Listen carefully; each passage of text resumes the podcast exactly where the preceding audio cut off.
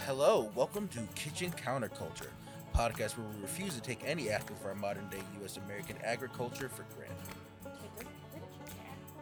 My name is Jonathan, and uh, I'm Savannah.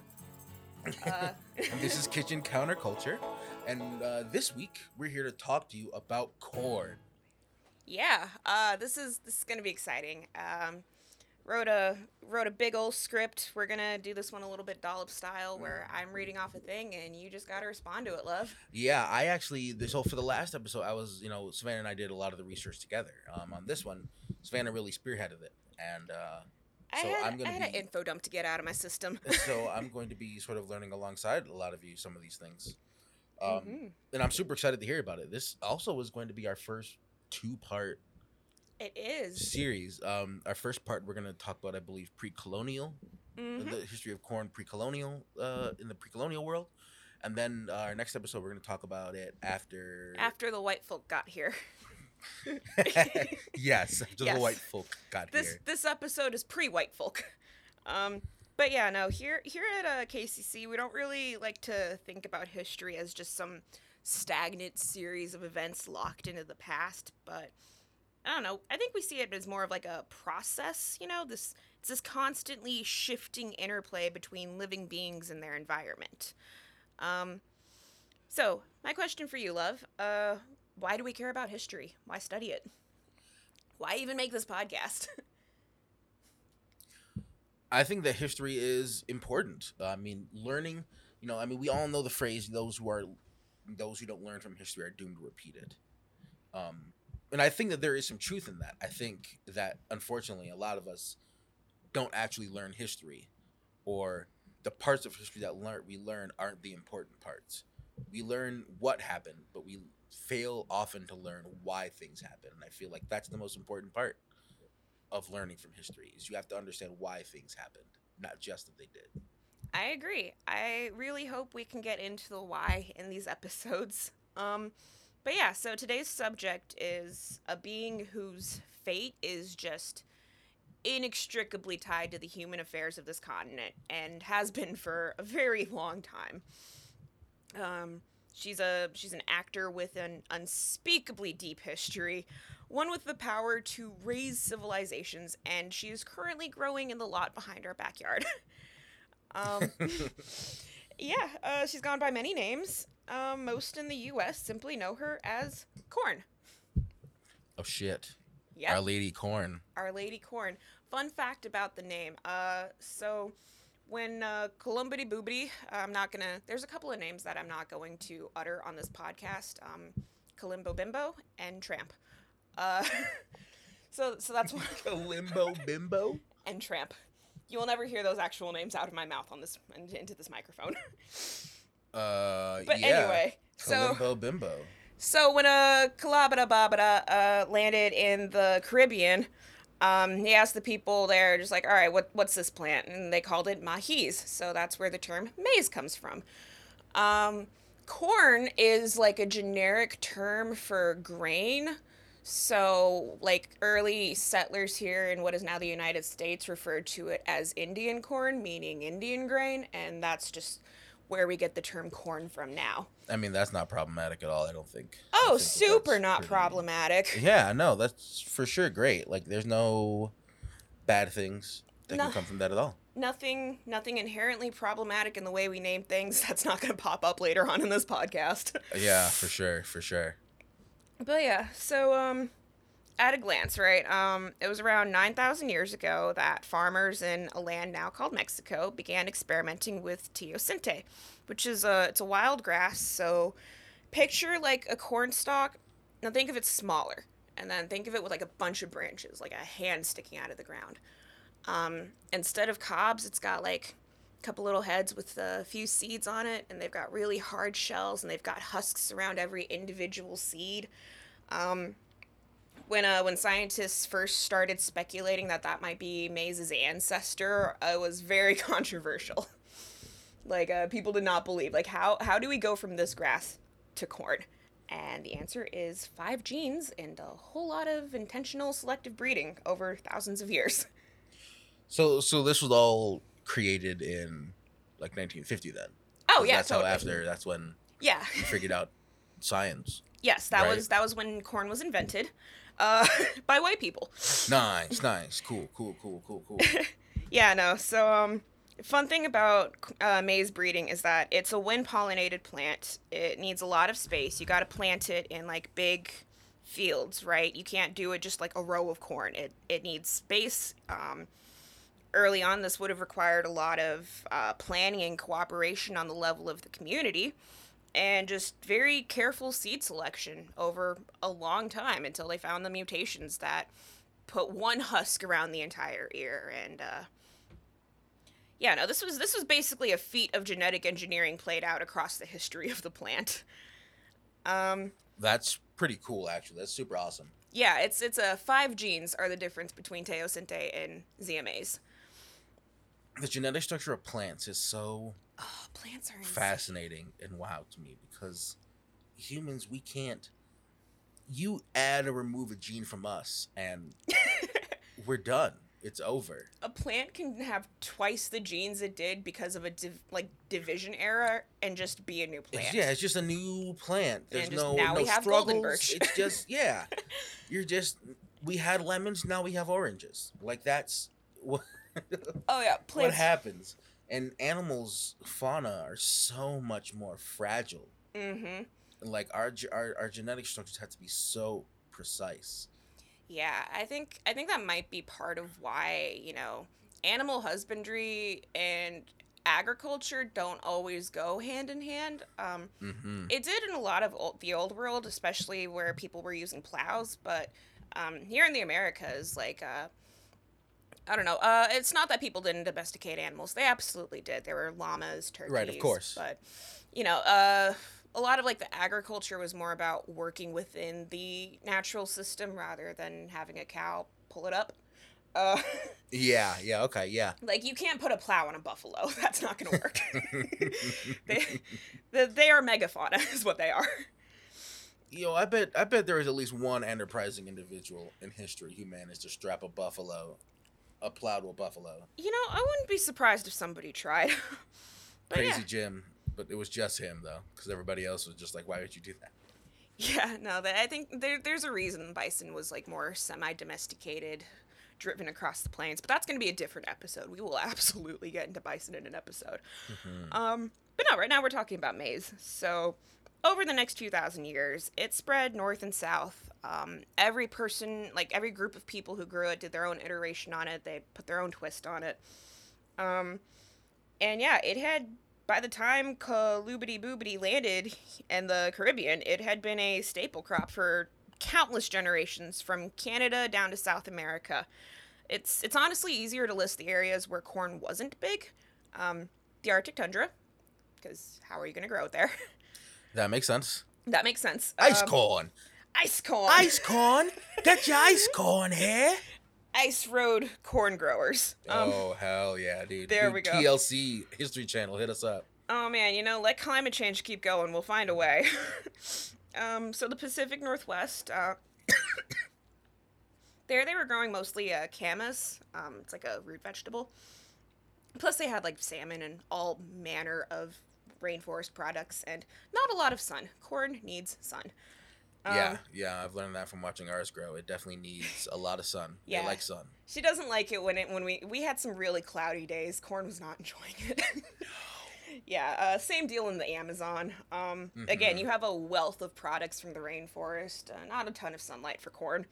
Right. Um, and the Andean and Caribbean regions of South America, they did grow corn. They were very agriculturally based, um, but they also had other staples like potatoes and manioc. So corn was mostly used for a fermented beverage called chicha, which is still a thing. Um, do definitely want to try it. Chicha. but yeah, it's like a fermented corn beer used in uh, rituals. Interesting. Mm-hmm. Had a lot of ceremonial use. Um, but yeah, so that's that was Corn a beer. that was corn before the white man got here. Um, corn nowadays, uh, these are just some facts I pulled from the USDA's website. Um, maize is the primary u- like the primary feed grain in the U.S. It counts for more than 95 total percent of feed grain production. it's uh 90 million of uh, 90 million acres Holy shit. are uh, yeah are growing corn uh, mostly in like the northern plains states and the heartland Wow, that's so much. What percentage of food grain did you say it makes up? 95% Ninety-five percent. Of total feed so like most of our meat is raised on corn Yeah, we're just. I mean, that means we're really just consuming corn yeah at every stage of our food. Like it's just. yeah it's everywhere um it also like that's that's just in feed grain um it also has a multitude of food and uh, industrial products that can be made Mhm. from it corn syrup Of course. uh, ethanol Yep.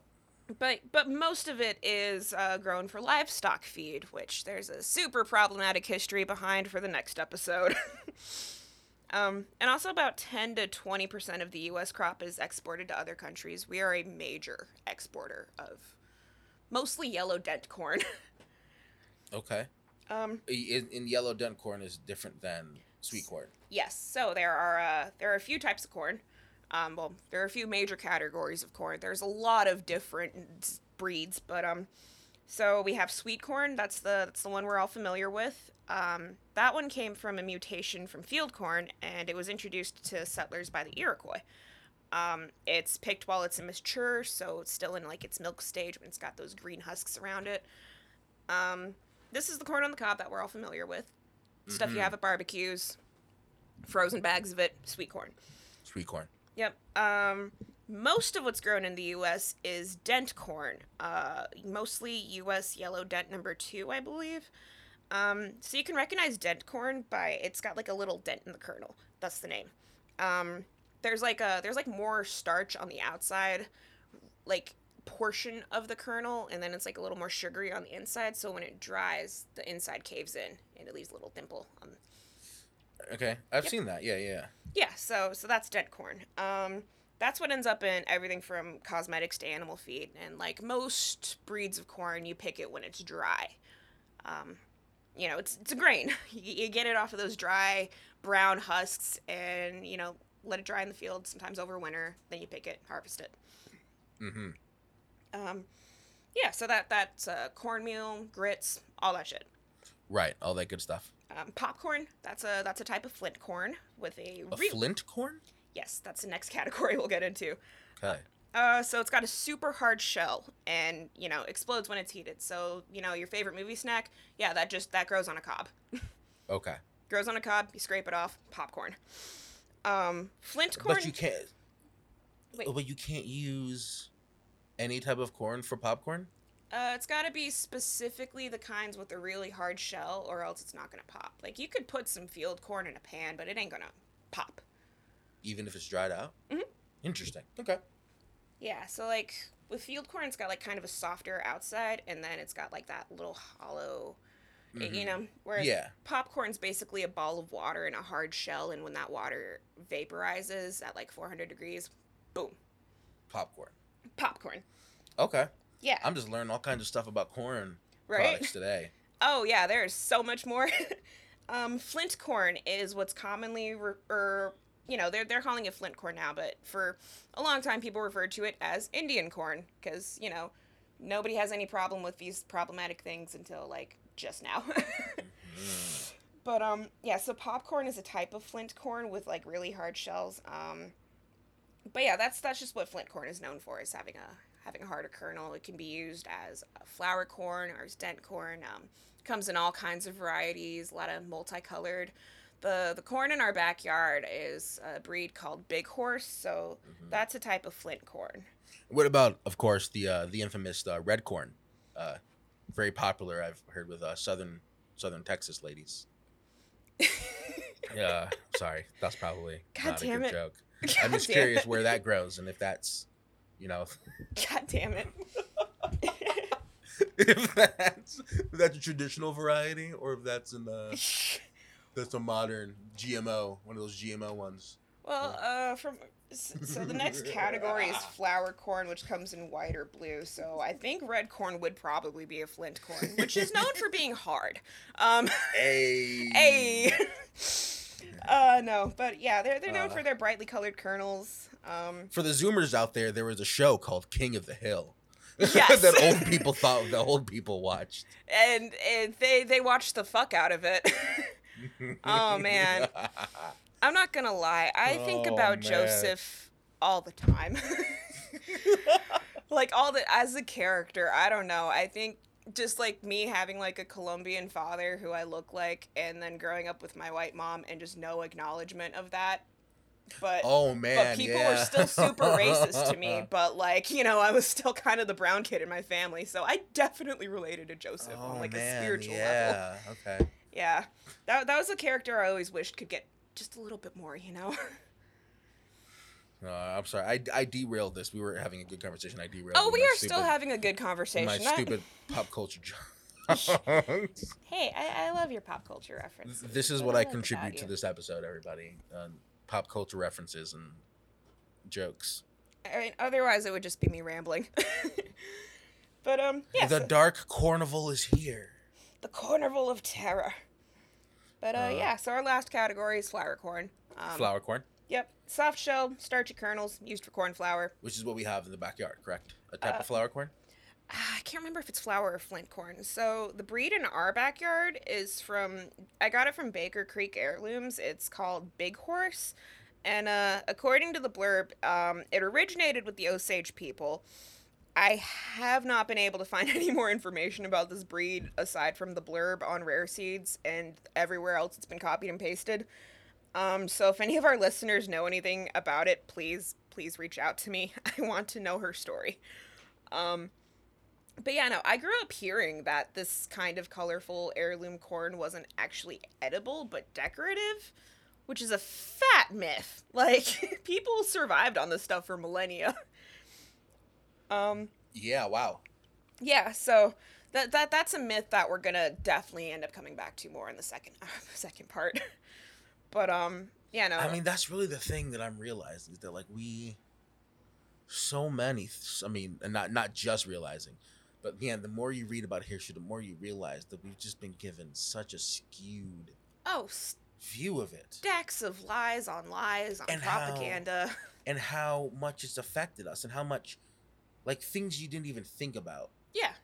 Things that are so old they've just been passed down that you wouldn't even think about where it came from anymore. But yeah and it's just and and we like like there's things that i have had to realize that like i learned when i was like you know in like third grade mm-hmm. that now you're realizing wait they seem innocuous enough but now you realize wait that's not true Oh yeah. and then you realize how much just that like just a small simple thought like people didn't have corn Yeah. before a certain time will affect how you view the world and view other places in it like it and definitely in in the interest of american exceptionalism i feel like so much of it has been given so much of the world has been portrayed that it was wasn't working until america was there or Yeah. america was the country that figured out these problems and it's like well, Like we invented everything, so that's why we get everything, right? Like And it's like, that's, that's not necessarily true no.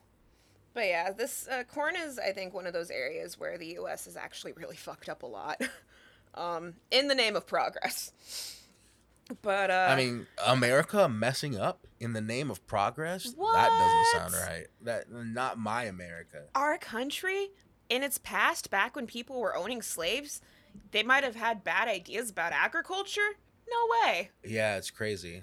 i know but um yeah so the heirloom corns are food they're all food Indeed. there's no non-edible corn it's all uh, but um there there are a couple of inventive techniques that people have used to live a very healthy diet off of these plants um Okay.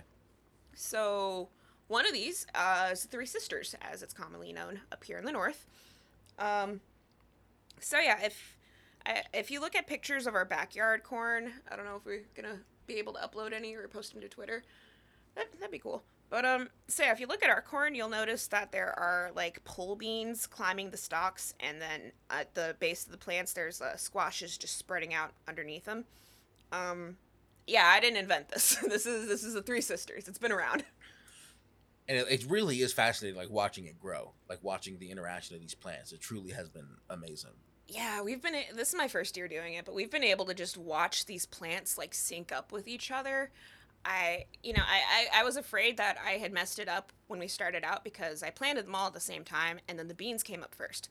But then, like, they, they put out a couple of leaves and then they just stopped growing. And when I was going through thinning the seedlings, I, I swear, like, eh, okay, so a lot of their roots, like with the new corn seedlings and the beans, were like Mhm. tangled up together. And the beans stopped growing until the corn started getting taller than them. And then they kept going again. Like, I swear they're communicating with each other. I mean, like you know, I will believe it. I mean, like we have. I mean, there was research I remember reading just a couple years ago, like of people realizing that like trees and forests were communicating with each other using mycelial networks underneath, like like deep underground, Yup. where their roots connecting their roots were just fungus networks Yeah. that allowed them to communicate with each other like, like across a whole forest. Like, I would not be surprised if our plants are doing that in the backyard. I mean, there's plenty of mycelium just from the compost I put in. Mm-hmm.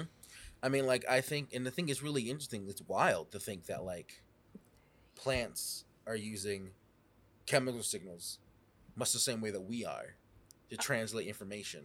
Oh, they have their own languages. Because that's all that speaking to each other is doing. Like me speaking to you right now, all of you listening, I am, I am triggering chemical and electrical impulses in your brain, independent of your will. Mhm. That are causing you to literally be able to understand me. You know the words that I'm saying almost instantly. and And like yeah, plants do this with straight chemicals and scents and you know, just yeah, like they, they, they just they, they don't they don't do it through sound. So for the longest time, a lot of people just assume they don't speak, which is an assumption. Well, I think that's us. We have a very, we have a huge tendency as a species to confuse sentience and sapience, and Mm. they're not the same thing. Um, sapiens being ape-like features, and we because that's how we evolved and how we achieved hyper intelligence. We correlate the two, and that's not necessarily the case on the scale of the universe. Yeah, I would argue it's not even the baseline human assumption. Like a lot of the oldest human cultures function on an animistic worldview, where everything is alive because everything is alive. it's kind of weird to think that it's not. Yeah, that's very true. Um, but yeah, so anyway, we were talking about the three sisters. Uh, yes, we were. Sorry. they grow really well together. The corn supports the beans. Um, the beans will climb up the corn and you know like a like a pole. Uh, squashes will shade and they they're very spiny, so it keeps raccoons and critters from getting into the into the garden. But they're also like taken together, just a powerhouse of nutrition.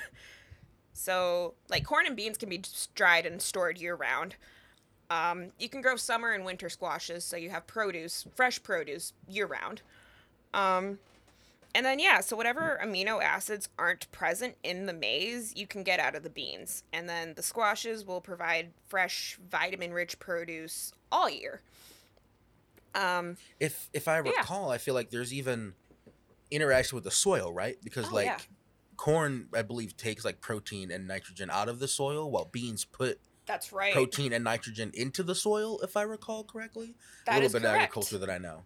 So I imagine growing them simultaneously just helps even out that process right there. That is correct. So beans and every legume, uh, they're they're nitrogen fixers. So Nitrogen, that's the one. Yep. So plants, there's not actually a single plant that can take atmospheric nitrogen and use it, but a number of plants have gotten around this with the help of bacteria because that's how the natural world works. Things help each other.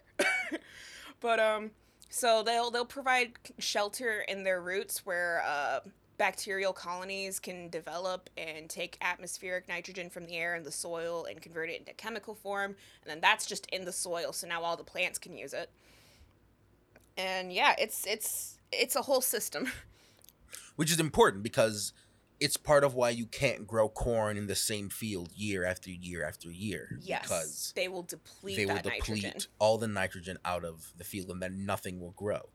So a lot of farmers rotate fields. I know I'm sort of getting off topic here, but I think it's sort of th- this is No, like no, no, another it's- important it's thing topic. that people figure this out. Even then, they're like, if we plant these together, Mhm. we can plant them together year after year after year because it's not draining the so because of how we're planting it isn't draining the soil it would be if we were just planting fields and fields and fields of corn like we do now. Oh yeah, no, like indigenous agriculturalists came up with a lot of brilliant ways to keep the soil good. Yeah. So if you grow these three together, you're keeping the soil in balance, and you can use that land Mhm. year in year without having to burn down more forest to make more space. Right? Oh, we're about to get into so so a lot of traditional agriculture systems around the world, you know, not just in the Americas, but everywhere that agriculture was invented, the the first farmers were taking the entire ecosystem into account, not just the annual crop cycle. Like if Mhm. you come from a background of depending on what is in season when it's in season, you become part of that cycle, right? Yeah, absolutely. And you can see that carry over into a lot of traditional agriculture. So, one thing that I find particularly fascinating is the milpa system as used by the Maya. And uh, this isn't just a method of growing crops, but it's a whole system, like in four stages, that when executed properly can just keep going indefinitely. Oh wow, Ever, you will never run out of soil this way. that's pretty. I mean, that's so that's so wild to no think fossil about. fuels, no this was- fertilizers, You know, indefinite food production. and, and this is. I mean, this is like way long, long before. You know, eh, the Spanish showed up in South America. Oh yeah, thousands of years. Yeah.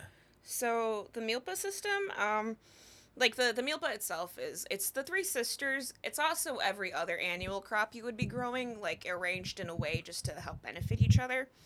So the first stage, you take a you take a piece of forest that is cleared, slashed, and burned.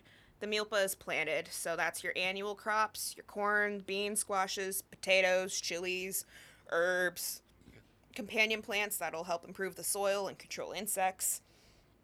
And you can get like a couple of years out of that. But uh we're you know this is like in you know being used in uh what is now the yucatan peninsula honduras guatemala. It's like a very tropical area. You got to be very careful with the soil in these regions. So the next stage after they uh you'll get like a couple of years of annual crops but then um, what they do is they'll plant uh, fruit trees, slow growing things like avocado, citrus, guava, they'll plant that within the milpa. That'll take a few years to grow. A couple years after that, you put in some faster growing trees like papayas and bananas, and that's stage two, converting it from milpa to food forest. Okay. Over the next couple of years, the trees will grow, they'll shade out the land. You uh, go find another plot, clear that, slash and burn it, start your milpa there. That's on to stage one. And um, so yeah, so the milpa to food forest, stage two, the the trees will grow, they'll start making fruit. With Mhm. Stage three is from food forest to forest forest, where you plant hardwood trees within those. Uh, those will take decades to mature, but when they do, you you've basically reverted it back to its natural habitat, and from there you can either harvest the lumber or just you know let it be. But yeah, so I mean, that's really fascinating to think about, and like the it's a whole process the from long term to planning and the long term planning that Yeah. goes into this Yeah. is something that I feel, you know, we sort of have have, have lost in a way, Mhm. especially in like particularly in West. I think in Western society, particularly in America, Oh my everything God, yeah. we're so used to everything being so transient, so fast. Twenty four hour news cycle, four year presidency, like everything, nothing lasts really lasts beyond uh, infrastructure or property Yup. nothing else lasts past a generation. And that is not how the milpa system works. It's not, and, and it's also not a healthy way. I feel for society to function. Oh no, absolutely Um, not. But again, this is this is something else that we can talk about It's gonna keep way coming more in depth in another thing. But yeah, our just our almost very short sighted view of existence and how we approach agriculture and infrastructure and education and everything in this country is, I feel, really starting to hurt us. And the fact that we can't, like, can you imagine trying to pull something like this off now? Mm. Like, actually, can you imagine trying to do it? It would never work. I mean, people are trying. That's what the whole permaculture movement's about. But it's Oh. an uphill battle against moneyed interests, Yeah. landowners, developers. I guess I mean like us, like as a society, with the backing of our, you know, the our government, the state, I guess if you will, trying to do something like this, it, it wouldn't work. You would get funding for four years, and then the next president would come in and cut all the funding for, for it and say we don't need these programs. Yeah. And then it would just fall apart like so many other long-term plans There's just that not we have. really any investment behind long term anything. Like, you know, the people who are pouring money into our big agriculture systems. They want their money back. They want their money back this year. They want results this year. They want you to pour as many fucking chemicals into the earth as it takes to get their money back this Mhm. year. I think a lot of farmers would like to try to convert, but they're literally financially like bound in such a way that if they don't get that crop this year, they're fucked. Yeah, and it's and the fact that so many large corporations own so many farms are a big part of that. Yeah.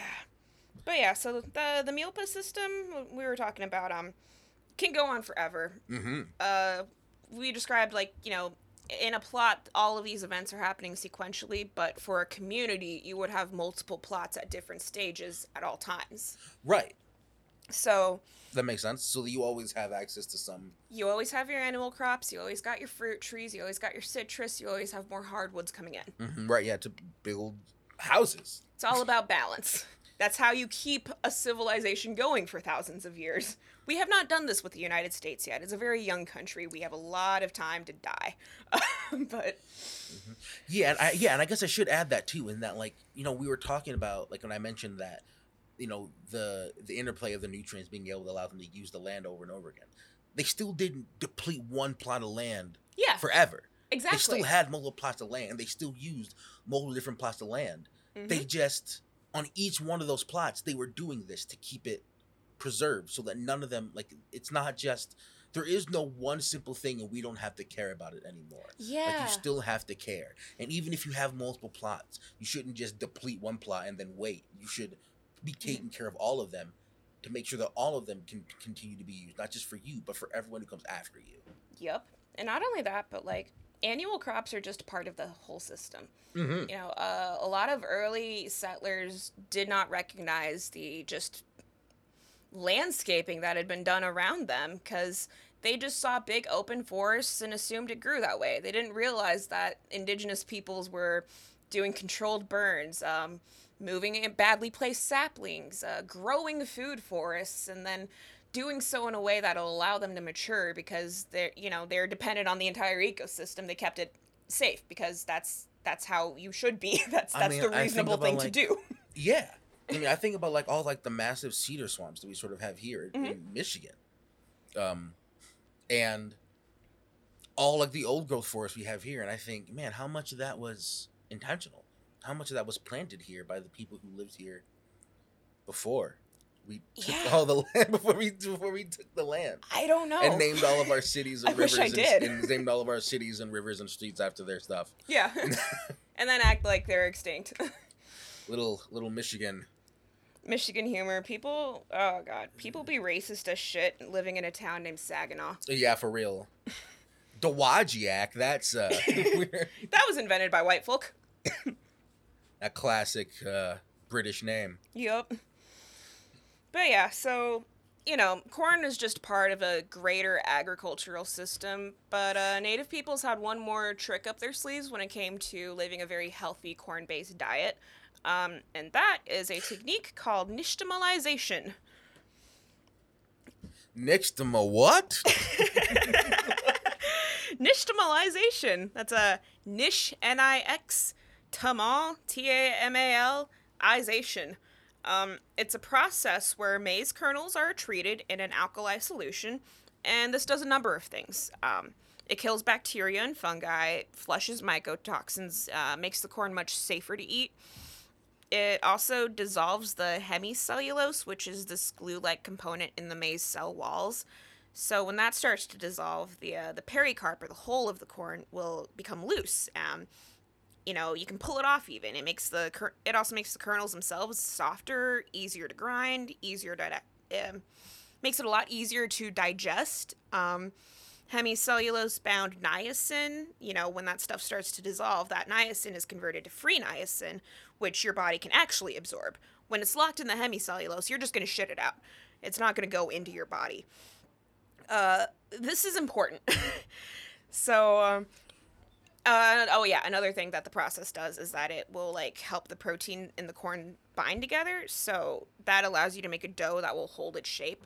No matter how Mm. fine you grind cornmeal, because it hasn't been nixtamalized, there's no making a flour that will hold itself. But Pretty sure you just get well, grits, yeah, you just you just get grits. right?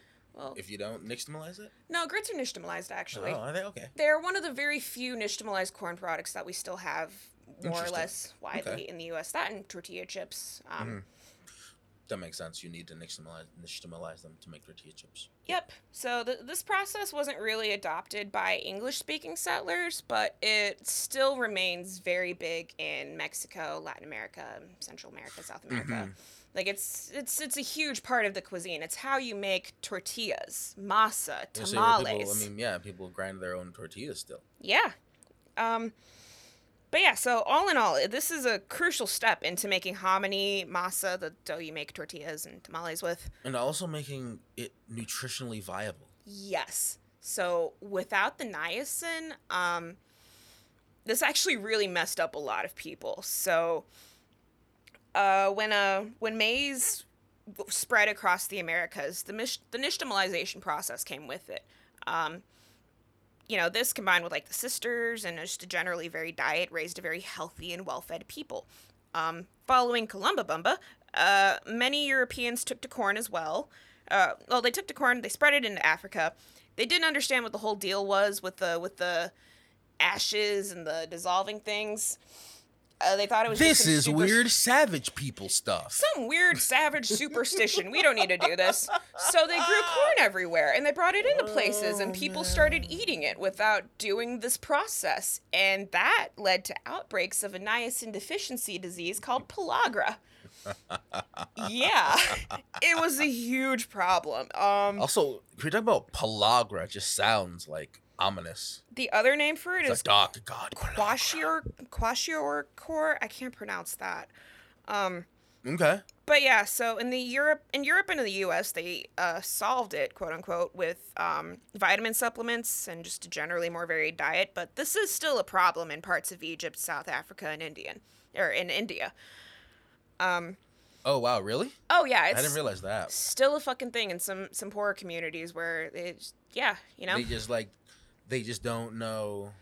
well, you know, the people who brought them corn didn't bring them the process to treat the process corn. to fix the corn. Yeah. and it's not that widely known outside of you know spanish speaking america but uh yeah no this is a very this process has a long history um some of the Wow. earliest physical evidence comes from equipment dating or from equipment found in what is now guatemala uh, they dated it to 1200 to 1500 but it was likely earlier than that because like i said you know this technique spread with the corn um I mean, yeah. that's so wild, and it really just reinforces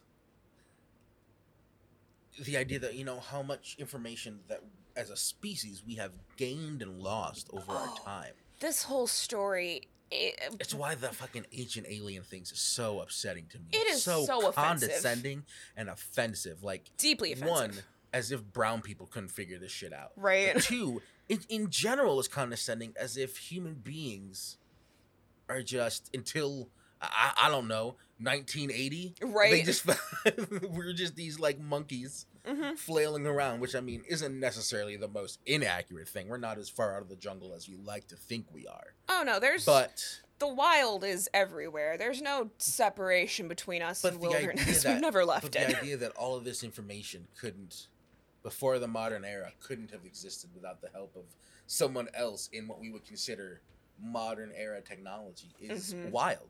The Library of Alexandria existed. We know it did. And we know that it contained multitudes of information. Did you think all of the information was just people rambling about the weird gods? No, people were doing you know we know philosophers and people exist before then. You think they didn't have anyway, the point is sorry, I'm rambling. It's okay. The point is that like information, we have learned things and there is information that people have had in the past that we don't have now. But that's why we're doing this episode. and I'm not yeah, and I'm not saying reject all technology, return to the woods. But Maybe we should pick up some technologies that were good and have been good. yeah, Fabric, textile is technology. Food is technology. right at the very least we can't don't throw out the core concept. Mm-hmm. But yeah, so back to the script. Yes. So uh, the Aztecs, Maya, Chibcha, Inca people, they all commonly used uh, cal, which is it comes from naturally occurring limestone. Um, early on, like when they started doing it, it probably would have been wood ashes, but you know, eventually moved on to this. Um, cal is still sold in many Latin American grocers um, for this exact purpose. Um, oh, another fun fact. So the the term ne- nixtamalization uh, comes from two Nahuatl words. That's the language of the Aztecs. Uh, Neshli. Nawa? Nahuatl. Nawa. Uh, we'll get into pronunci- pronunciations later. But um, so Neshtli means ashes. Uh, tamale means dough, corn dough. Um, combine them, ashes, corn dough. This is making corn dough with ashes. Making corn dough with ashes. Yep. Or limestone, as it's commonly done now, because you know it's a little cleaner of a taste. Uh, but yeah, so the, this process is still a huge part of you know many you know Mexican and Central American, South American food cultures. Um, we still use it a little bit in the U.S. Grits are a nixtamalized corn product. Hominy, um, that that's just Hominy. yeah, hominy. But uh, yeah, so the first step, right? You make an alkali solution. Uh, that's why you buy your little packet of cal from from the supermarket. You put in some water, not in a metal pot. uh, this would have been done in a ceramic pot or you know clay. Um, nowadays, uh, yeah, just just use a ceramic pot. Um, then the corn is stirred in. It's cooked for a period of time, soaked for a period of time. With any process where you have a few ingredients and it's a relatively simple thing, it's not actually that simple. There's going to be a shit ton of variation depending on local custom, tradition, type of corn, uh, what you're aiming for, and nixtamalization is like that. there's there's some variations in how it's done. Um, but yeah, you could you can scoop the corn out while it's still wet and just grind it straight into a tortilla dough. Many modern cooks will use like a hand crank or an electric grinder. Traditionally, this part, um, and a lot of people do still do it this way, uh, using a mano and a metate. So a metate is like a it's like a big slab of volcanic rock, and then a mano is a like a cylinder, and you just you roll it. It's like a stone roller, mortar mortar and pestle type of deal very old, still works. You know, it gets the job done. And that grinds it up. That grinds it up. Uh, you, you just you rub and grind it, and now you have masa dough, and you can make tortillas. I Uh, like what they have on Village Cooking Channel. yes, one of those. Uh, very you know different origins, but same technology because it's, it's, it's a grinding rock. yeah. Um. You could also give them a really long soak, rinse them, and scrub them until all the little nubs come off. Dry it and store it as hominy like that.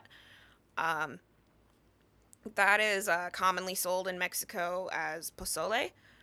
Um, you know, it's, it's what you make your, your, your soup, your pozole with, uh, which is a stew made from hominy corn cooked with pork or sometimes chicken. You can serve it as it is, that's pozole blanco, or you could add a red chili sauce for pozole rojo, or add a green tomatillo sauce for pozole verde. It is not whatever Rachael Ray made with those beans and cans, and I don't. Have you seen the Rachael Ray pozole video? It's I have not. it is offensive. it is not pozole. Everything Oh, is out of everything's out of a can. Ol R squared. R squared. But yeah, no, it's. But uh, did she make it in under 30 minutes? I you know probably, but yeah, no. Oh, God. Just okay. Go to YouTube. Type De Mi Rancho a tu cocina. That's that. I'm pronouncing it very American, so you know how to spell it. um. We can include a link. We can totally to include it. show page. Yeah, Doña Angela, Doña Angela. I can't pronounce anything today. Uh, she has a very. I, I, I made her pozole recipe. It was really good. Um, I mean, I, I had Yeah, to modify it and use canned corn, but It was super delicious. oh, thank you. But yeah, so it's a, it's it's it's tasty. It's simple. Um, I'm not Mexican myself, but I think anybody can get behind a good hot bowl of corn and chilies. It's just good shit. But funny history about it is that according to soup lore, um, the original recipe goes back to the Aztec civilization and their penchant for human sacrifice. Shit, I love lore. Oh yeah. Um it's kind of hard to tell like how much of the if it was like it's really hard to find information about the Aztec Empire because a lot of what was ri- initially written down was by Spaniards who were conquering them and had a vested interest in making them appear as monstrous and horrible as possible Mm-hmm. and destroying records of their existence. I mean, as you do when you're committing a genocide Yep. slash colonization. But there was also definitely some cannibalism going on for like, you know, just part of the ritual thing. Uh, from my The ass- royal family needs their nutrients. uh, you know, from what I've gathered, the royal family might be the nutrients actually. Your heart is what they need. Gotta eat it. But yeah, please, please, nobody use this as an excuse to be racist to Mexicans. Yeah, let's let's not. Let's yeah. not. Most people just make it with pork nowadays. Yeah, I mean, look, People probably look, were using uh, peccaries back in the day, you A know? little weird. Some people have human sacrifice. Some people say if we say we're gonna drown you, and if you would drown, then you're not a witch, and if you survive, then you're a witch, and we're gonna burn you. So you know, everybody has Yeah. everybody has their weird shit. Yeah, the Spanish were just coming out of their Inquisition, so it's like, y'all should judge. Uh, Yeah. Again, I, what I said was not a joke. That was literally that was how it happening. would work. Yeah, that happened. if we drown you, you you're clearly fine. Oh. And if you live, then you're a you're a servant of the devil, and we're gonna kill you anyway. Oh yeah, the, the Central Europe, the Germans, they were burning witches by the hundreds. Yeah, it's wild. You're just Yeah. like, who came up with this? So no, people come up with some crazy shit. Yeah. So you know, you just gotta. Yeah, I think I think it's okay to just you know history is wild and We, we need a Monty Python bit about human sacrifice. That'll help Oh, smooth it over. I That'll think so. it. Nobody expects the human sacrifice. Yes, exactly, exactly. Except Uh. everybody did because it was a national holiday and everybody went to the temple for it. Yeah, but no, I think I think in many ways maize and human sacrifice are very deeply tied together in many people's heads. Mhm. I don't think horror movies have really helped. And the tall grass certainly didn't help. Oh God, no. I mean, gosh, like that. Okay, so like a lot of uh, German and Nordic uh, settlers, when they came to the Americas, like they were coming from a tradition where you know they were growing wheat back in the day. Uh, they had legends of wolves in the fields that uh, husk wolves that'll like come and get you, and you they, people in, in the Midwest still talk about husk wolves. It's just a piece of lore that's stuck around, because you you don't want your children to wander out into the field and get lost. That happened to a lot of people. Yeah, your kid wanders into the corn, the grass, and it's just it's done. the corn will eat your kid. Just that's what it is. but um yeah, no, it's it's it's a it's a very complicated and politically charged topic, human sacrifices. Um I think it deserves its own episode. oh, For- for sure. for I sure. absolutely want to talk about it. Oh, that would be that would be good. Um, for now, I really just want to cover some basics regarding the Aztec and the Maya civilizations, because that's another, you know, they're just all kind of together in people's heads. Um, how far are we at? What? If we need to. Okay. Yeah. All right, yeah. So the Aztec and the Maya. Um, I'm excited to hear about this. Yes. So first misconception. Um, there are no ancient Aztecs. There's no such thing. Um, so the empire, the Aztec Empire, was founded on an alliance between city-states of central Mexico, as it is currently known, um, of the Acolhua people of Texcoco, the Tepaneca of Tlacopan, and the Mexica of Tenochtitlan. Um, Mm, okay. yeah, so the Mexica, that's spelled M E X I C A, uh, those are the people who the country of Mexico is named for. They're like kind of the dominant group of the Aztec Empire. So it should be Mexico. It should technically be Mexico. um, but yeah, so the, the X is pronounced like i anytime you see an X in like Mesoamerican context, it's usually going to be pronounced sh. Um, I think a lot of the confusion comes from the fact that X is not a real letter. it, it just pretends to be other letters, and you have to guess who it's pretending to be based on context and memorization. It is an imposter, is what it is.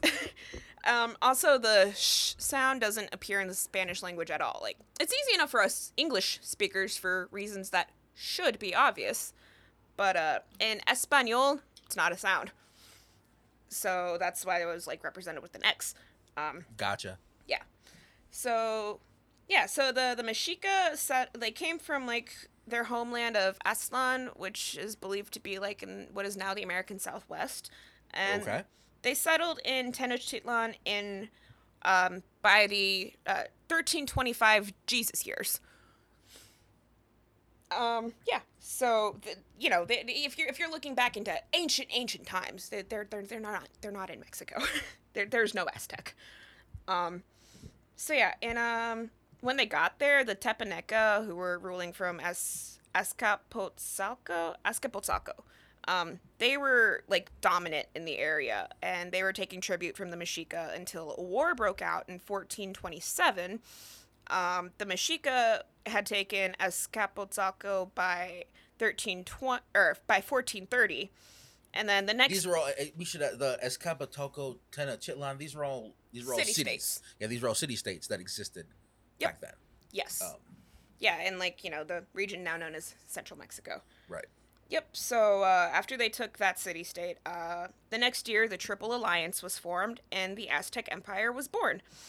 Um, this empire had about a hundred years to grow and spread until the Spanish showed up in the 1500s to fuck it all up. But grow and spread they did. Like it's actually impressive. Like the Oh yeah. how the Aztec Empire grew and spread. You know, I mean, we have a lot of things about how ruthless and you know, you know, in, intense they, they were, but like they, People idolize the Romans in the way that they don't idolize the Aztec, and it makes no sense to me. yeah, because they were essentially the same They're very an- country, analogous. but in different parts of the world. But like the, you know, just like Rome was created by the Italians, the Etruscans, and Greeks. Mm-hmm. No, this was an alliance of three different civilizations Mm-hmm. that previously were large enough on their own, respectively, Oh yeah. that came together and created an empire that managed to, on the continent that they're on, pretty much take it over. Like, Most people in Mexico today are descended from the Aztecs. Like for, that's for a reason. yeah, because they were everywhere. Um, but yeah, just like a lot of Europe and a lot of the, you know, can trace themselves back to the Roman Empire. You can do the same thing with the Aztecs here, but they Mhm. don't get the same respect. Yep. So you know the Romans they spoke uh, Latin. The the Aztecs they spoke Nahuatl. Um, so that's spelled N A H U A T L.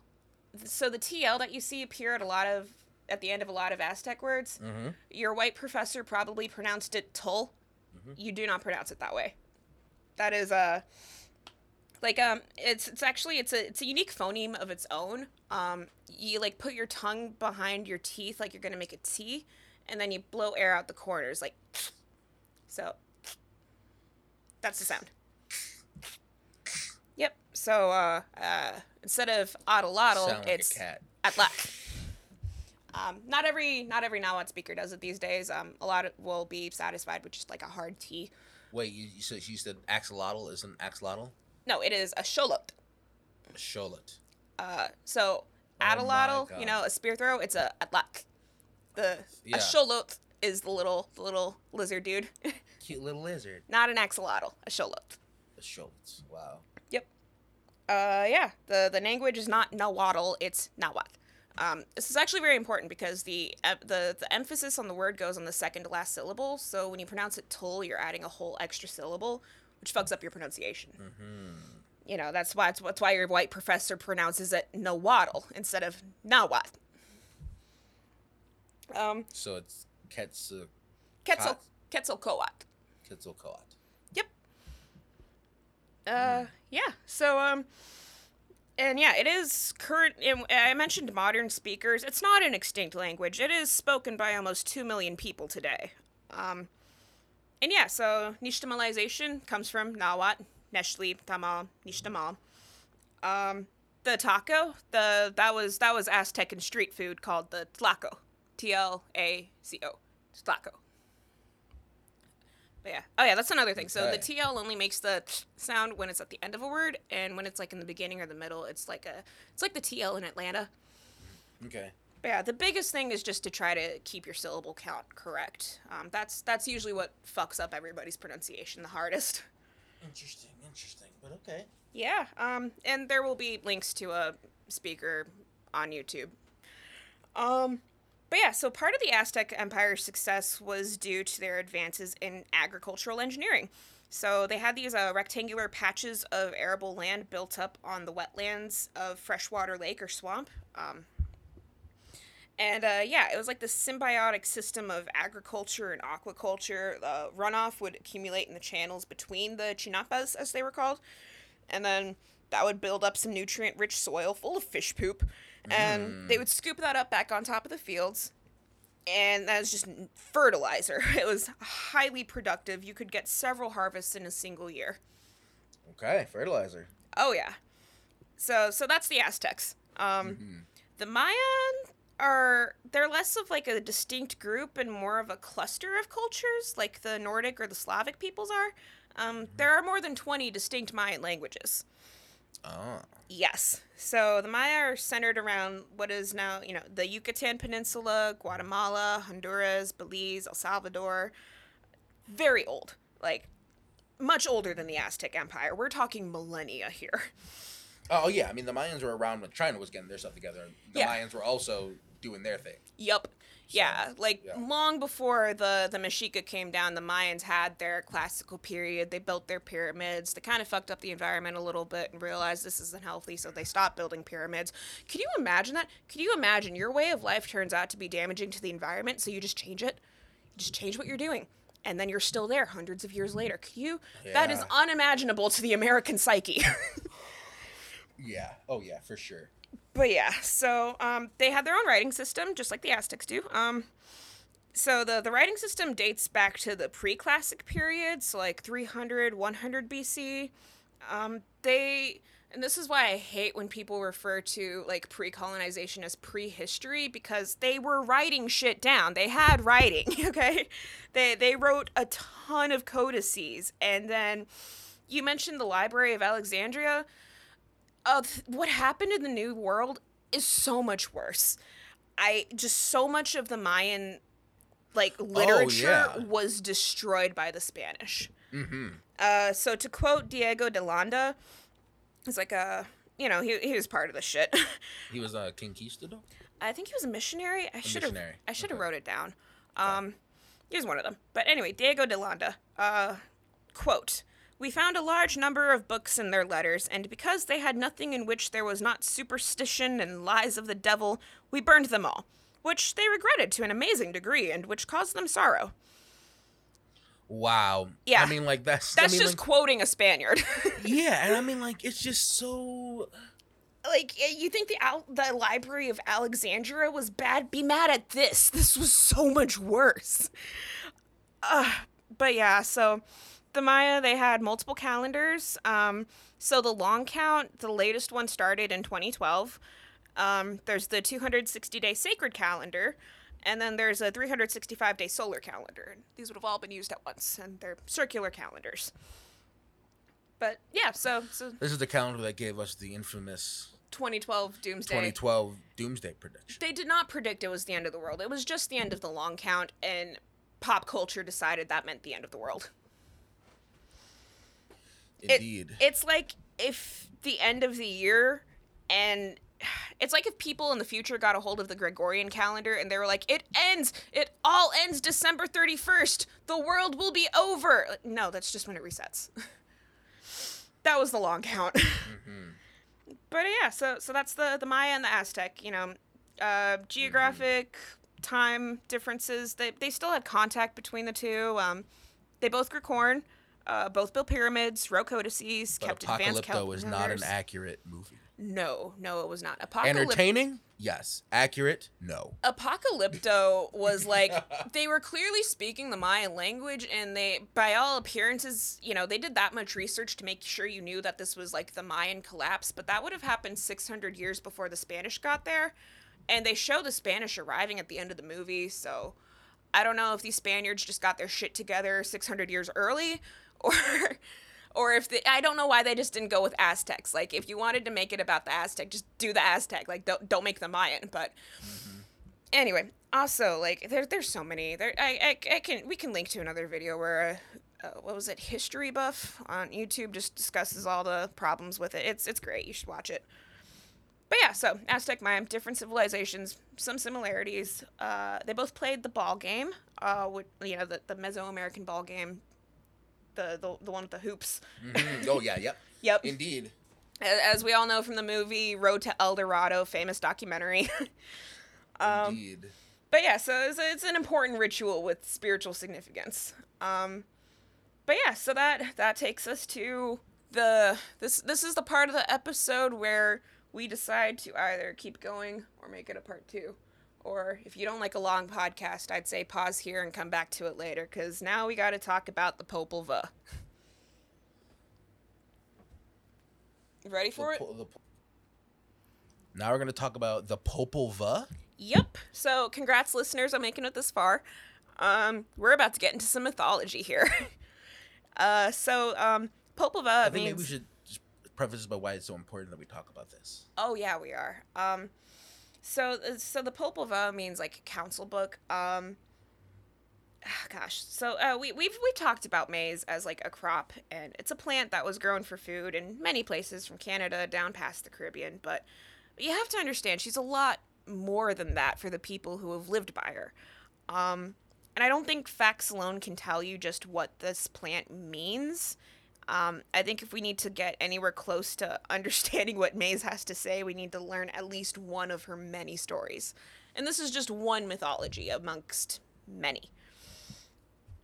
But yeah, so a little background. Yeah, let's hear it. I love I love lore. Oh yeah, this is gonna be a good one, love. So background. Um, it's the 1550s, and the world is ending. Temples, sacred sites, a place where the story is spoken, it's being actively destroyed, um, burned by conquerors from across the sea. Uh, daykeepers of the Quiche Maya in a land that would now be called Guatemala put into writing a story that had been passed by voice for generations. Um, this story held the birth of the world, the names of the kings, the movements of the stars themselves. It was an ancient work of cultural heritage kept secret by a people under attack. And for many years, the Quiche kept this story hidden away from the Spanish with their prying eyes and smoldering fingers. It wasn't until 1701 that the friar Francisco Jimenez was allowed to take a look and make a copy. We have no idea where the original is, but um so he wrote his copy in two columns, one in phonetic Quiche because remember their you know, written language was hieroglyphic. Um, yes. So it's it's you can't really judge pronunciations based off of the writing. Um, so he wrote it in phonetic Quiche and then in Spanish. Um, this manuscript would pass through many hands, would be lost and recovered and republished again and again. There are also many versions of this story because remember, it comes from a living cultural tradition. You know, to this day, there are over a million people who still speak the Quiche language. Um, it has been translated and retranslated, copied, retold. It's really important to remember that none of these languages are extinct. Yeah, that is that is important. Not enough people Unlike realize Latin, that. unlike Latin, these languages still exist. Yeah. People still speak them. They're living languages. I, I, I think the Maya might be the majority population of Guatemala, if I'm not mistaken. Um, but yeah, so I, I'm doing my best with the names in this story, but it seems like some of these deities have like multiple names. Well, a lot of them, all of them do. Um, sometimes multiple beings are like represented under a single name. I think that from what I've gathered just doing this research, I think that like the Mayan concept of divinity and like the Christian concept of divinity we grew up with are not the same thing. I mean, I think that's very true. And I mean, I think that we have, because of mm, our unique place in the world and in history, we have everything has been through a Judeo Christian lens. Even for people who aren't, don't necessarily subscribe to those religions, you see every other religion through that lens. Oh yeah. Because that's our dominant idea of what religion is. Whereas in the It's scheme such of the a world, fundamental worldview, you don't know how to look past it. yeah, and yet for most of the world, it's actually not. Most religions don't fall under the things that we would consider religion under in the Judeo-Christian sense, as far Mhm. as having, you know, a singular work or a unified body or a, like a an in a built-in hierarchy. mm-hmm. Yeah, so so try to get that shit out of your head when we go through this. Um, but yeah, the story you are about to hear is not a recitation. Um, I will be drawing from and frequently quoting the Tedlock translation, um, notable because he actually talked to a daykeeper, um, which you'd be amazed how many people just didn't. Uh, yeah, I mean, why speak to one of them? They're dead, right? Yeah, they're extinct. Why talk? Um, but uh, no. so yeah, this this version, this retelling is going to be in my own words, rooted in my own personal understanding of the story and what I want you, the listener, to take from it. Um, we'll have a link to the PDF in our sources, and I cannot recommend it enough that you download it and give it a read yourself. So let's go. Indeed. All right, part one: the human design. So it begins like this, and I'm gonna read it verbatim because it's fucking beautiful. um, this is the account. Here it is. Now it rip. Now it still ripples. Now it still murmurs, ripples. It still sighs, still hums. And it is empty under the sky. Here follow the first words, the first eloquence. There is not yet one person, one animal, bird, fish, crab, tree, rock, hollow, canyon, meadow, forest. Only the sky alone is there. Only the face of the earth. Oh, no, the face of the earth is not yet clear. Only the sea alone is pooled under all the sky. There is nothing whatsoever gathered together. It is at rest. Not a single thing stirs. It is held back, kept at rest under the sky. Whatever there is that might be is simply not there. Only the pooled water, only the calm sea, only it alone is pooled. Whatever might be is simply not there. Only murmurs, ripples in the dark, in the night. Only the maker and modeler alone, sovereign plume serpent, the bearers and begetters, are in the water, a glittering light. They are there, they are enclosed in quetzal feathers and blue green, thus the named uh, Tepeo Gukumats, sovereign plume serpus. Serpus. Serpent. They are great knowers, great thinkers in their very being. And of course, there's the sky. There's also heart of sky called Huracan. This is where the term hurricane comes from, is this deity. Uh, and there were three of them Thunderbolt Hurricane, Newborn Thunderbolt, and Sudden, Sudden Thunderbolt. These three together are Heart of Sky. So, in the blackness and the early dawn, Huracan, Heart of Sky, came down to speak with Gukumats, the maker and modeler, bear, bear begetter. They together, I think, are Gukumats. Either that or Gukumats is their leader. It varies. Um, so they got together, they spoke, and in the darkness they whispered, they worried, they planned. Quote, they agreed with each other. They joined their words, their thoughts, and then it was clear. Then they reached accord in the light, and then humanity was clear.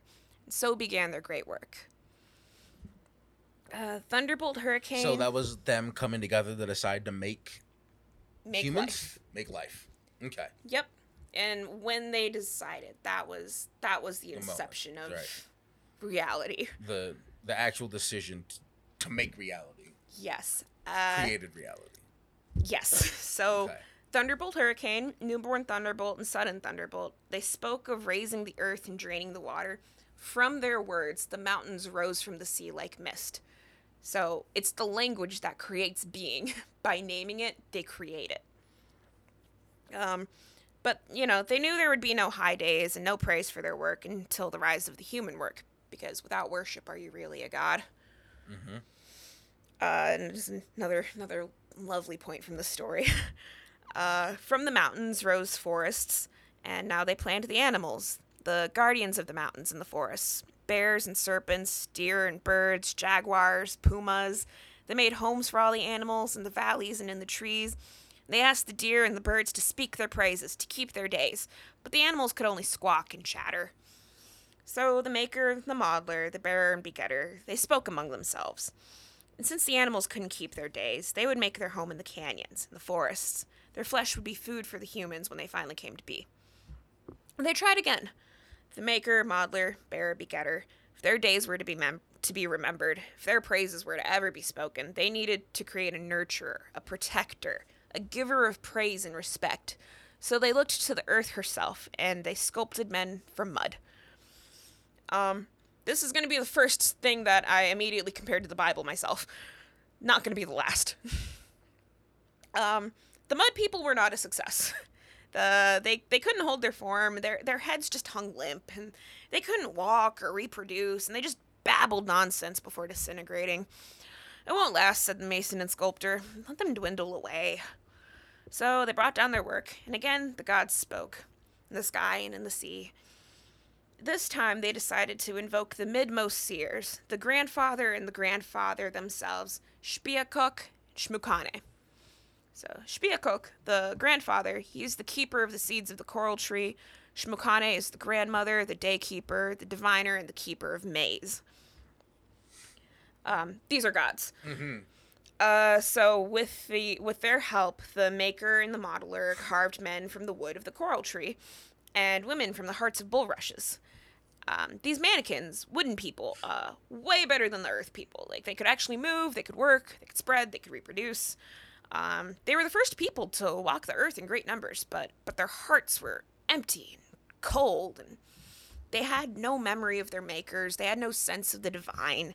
They had no sense of respect or gratitude, and they just went where they wanted, did as they pleased, and didn't care who it hurt. They were cruel to everything, from their dogs to their grinding stones. So the gods reasoned they had to start over and try again. And Huracan devised a flood. Uh, there again, I gotta quote directly because it's badass. there came a rain of resin from the sky. There came the one who named Gougers. There came the one named Gouger of Faces. He gouged out their eyeballs. There came sudden bloodletter. He snapped off their heads. Oh my. There came crunching jaguar who ate their flesh. And there came tearing jaguar who tore them open. They were pounded and pulverized, ground down to the bones. The earth was blackened because of this.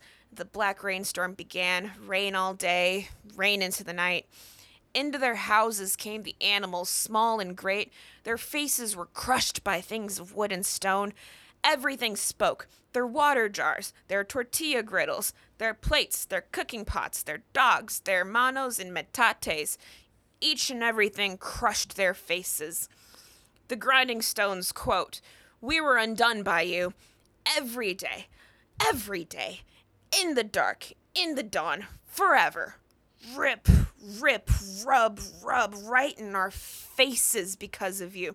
This was, these are their grinding stones talking. This was the service we gave you at first when you were still people, but today you will learn of our power. We shall pound and we shall grind your flesh. So, all in all, it was a massacre. Yeah, holy shit. That's like this is like some metalish shit. the, the, what the fuck? Yeah. Holy shit. Yes. Damn. Yup. And like, what gets me about the wooden people is it's hard not to compare them to us. You know? Just okay. Their great sin was living not in balance with the earth. They didn't mm. have respect for living things. They just used things. They commodified it. They didn't care what it felt like. And that was why yeah, they were okay. punished. Yeah. That was why they couldn't be. I mean, and yeah, and here we are, sort of doing that same shit. Yeah. Yeah, so so all in all, the, the wooden people people were massacred. Um, the few who managed to survive escaped into the trees and became monkeys to be a reminder to us. So right here in the story, you have monkeys and humans as close relatives. And I don't know, I thought that was cool. So all of this was in the early dawn, before the before the sun first rose. In the age of the wooden people, the the face of the sun moon was clouded over. It was like early dawn, you know, where everything gets bright and then it just kind of stays bright and then it's like twilight and then it's dark again and that's just how a day goes. In the absence of the sun, there was an impostor, a false idol revered by the wooden people, and his name was Seven Macaw. Mm, Seven Macaw. Seven Macaw. So this is a, another verbatim quote because again, I love it. This is what Seven Macaw says about himself. Okay. I am great. My place is now higher than that of the human work, the human design.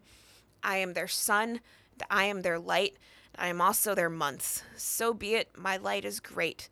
I am the walkway, and I am the foothold of the people, because my eyes are of metal.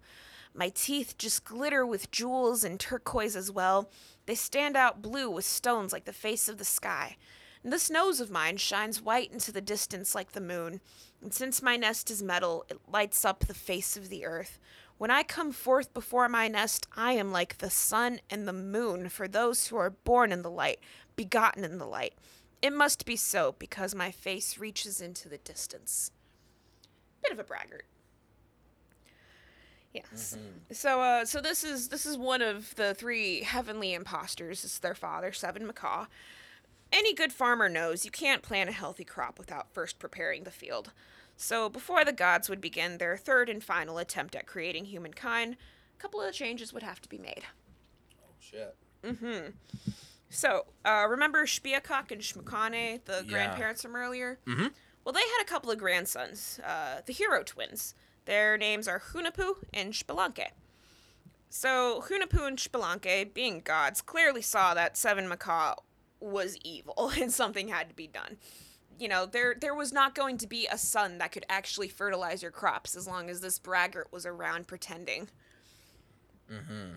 And um, I don't know. I personally see Seven Macaw as like he functions the way Capital does today. You know, he doesn't actually provide anything except for shiny jewels and the illusion of importance. But the wooden people don't know that, and they think he's God. Right. Um, but yeah, so uh, so Hunahpu, Spelunke, figure this guy's got to go. Um, together they plotted. What are they gonna do? Are they gonna shoot him while he eats dinner? Are they gonna make him ill? Take his riches? And Seven Macaw, he wasn't alone either. He had he had his wife Chimalmat. Um, by her he had two sons, Zipakna, a caiman so big he could sculpt mountains in a day, and Earthquake, who moved and softened the mountains. Um, Seven Macaw claims he's the sun. Zipakna claims he built the earth. Earthquake claims he brings down the sky. The boys have their work cut out for them. Our hero twins, Hunahpu and Spelunke. Every day, Seven Macaw came to the Nance tree, took his meal from his branches. One day, the hero twins were crouched in the shadows waiting. And a Seven Macaw flew up into the tree, grabbed a fruit, bang! One of Hunahpu's blow darts exploded through his jaw and shattered it. Oh Jesus Christ. Yeah. then they come running out of the shadows to grab him, but Seven Macaw, his jaw and bloody and in tatters, grabs Hunahpu's arm and pulled it straight off of his body and flew home with it. What the? This is metal as shit. This is the What? first This is amazing. How have I never heard of this before? genocide. Fucking fucking jaguars eating people, crunching bones. This is the got- first time Hunahpu is dismembered, and it will not be the last time this happens in this story. Holy shit. oh my god. What the fuck kind of wait, this creation story is way more metal than Oh man. Christians just God's just like, oh, I'm gonna like Bob Ross in it. Like, oh, everybody needs a little tree. Oh and man. the Aztec, they're just like fucking Mortal Kombat. Well, Mayans, but yes. Mayans were like Mortal Kombat from the fucking beginning of the universe. Uh, we haven't even gotten Oh, to the Lords of Xibalba. oh man, yeah, no. th- at no point does this story ever stop, like ever refuse to be metal as fuck. at no point will it do that. Hell yeah. Okay. Yeah, go on. I'm loving this. All right. this. So Seven Macaw, with his bloody, tattered jaw, has just torn off Hunahpu's arm and flown off with it. And you know, the boy gods are like, all right, well, we got to get that arm back. Nah. So, uh, so they invoked their grandparents, um, in the form of Great White Peccary and Great White Coati. Um, so a peccary is like a like a pig like pig like sort of animal, and then a coati. I it's like picture like if an aardvark had a baby with a skunk. Oh. That, that's the best way I could describe it. You you will have to Google image search these animals if you know you're like me from the north and have never seen them. Mm-hmm. But um, yeah, no. So uh, so they invoke their grandparents in the form of a couple of old folk. Uh, where am I? Oh yeah. So Seven Macaw.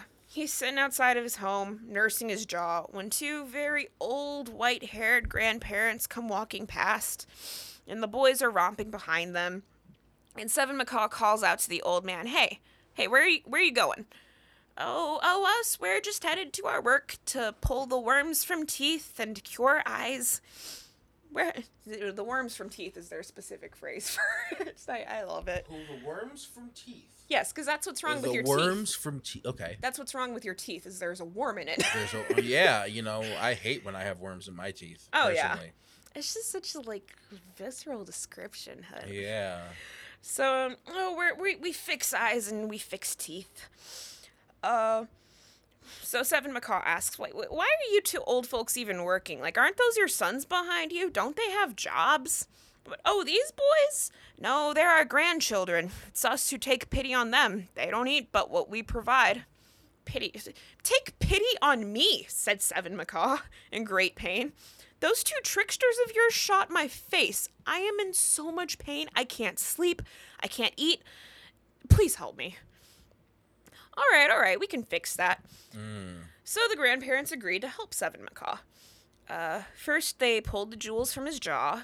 They picked the metal from his eyes, all of his finery, picked away piece by piece. No more turquoise, no more jewels, all of it gone. For his teeth, they gave him plain, white, humble kernels of maize. His face fell when he saw what they'd done to him. With, without his jewelry and his finery, what was he? You know, that was his claim to fame. That was his wealth, his riches. And when you take a rich person's riches, they are nobody. They don't know how to just be a person. And that's what happened to Seven Macaw. He just, he straight up died of misery. you know, now that he can't be top dog, he just fucking died and his codependent ass wife died with him. Seven Macaw. and that's how he was defeated. And that's what I think we should do with rich people. We should give them the seven macaw. Take their shit. Then there are no more rich people, imposters, claiming that they're the source of all wealth when clearly the sun is. That's what makes your food grow. Right. Yes. yes. yes. Okay. Yeah. Yeah. So that's seven macaw down.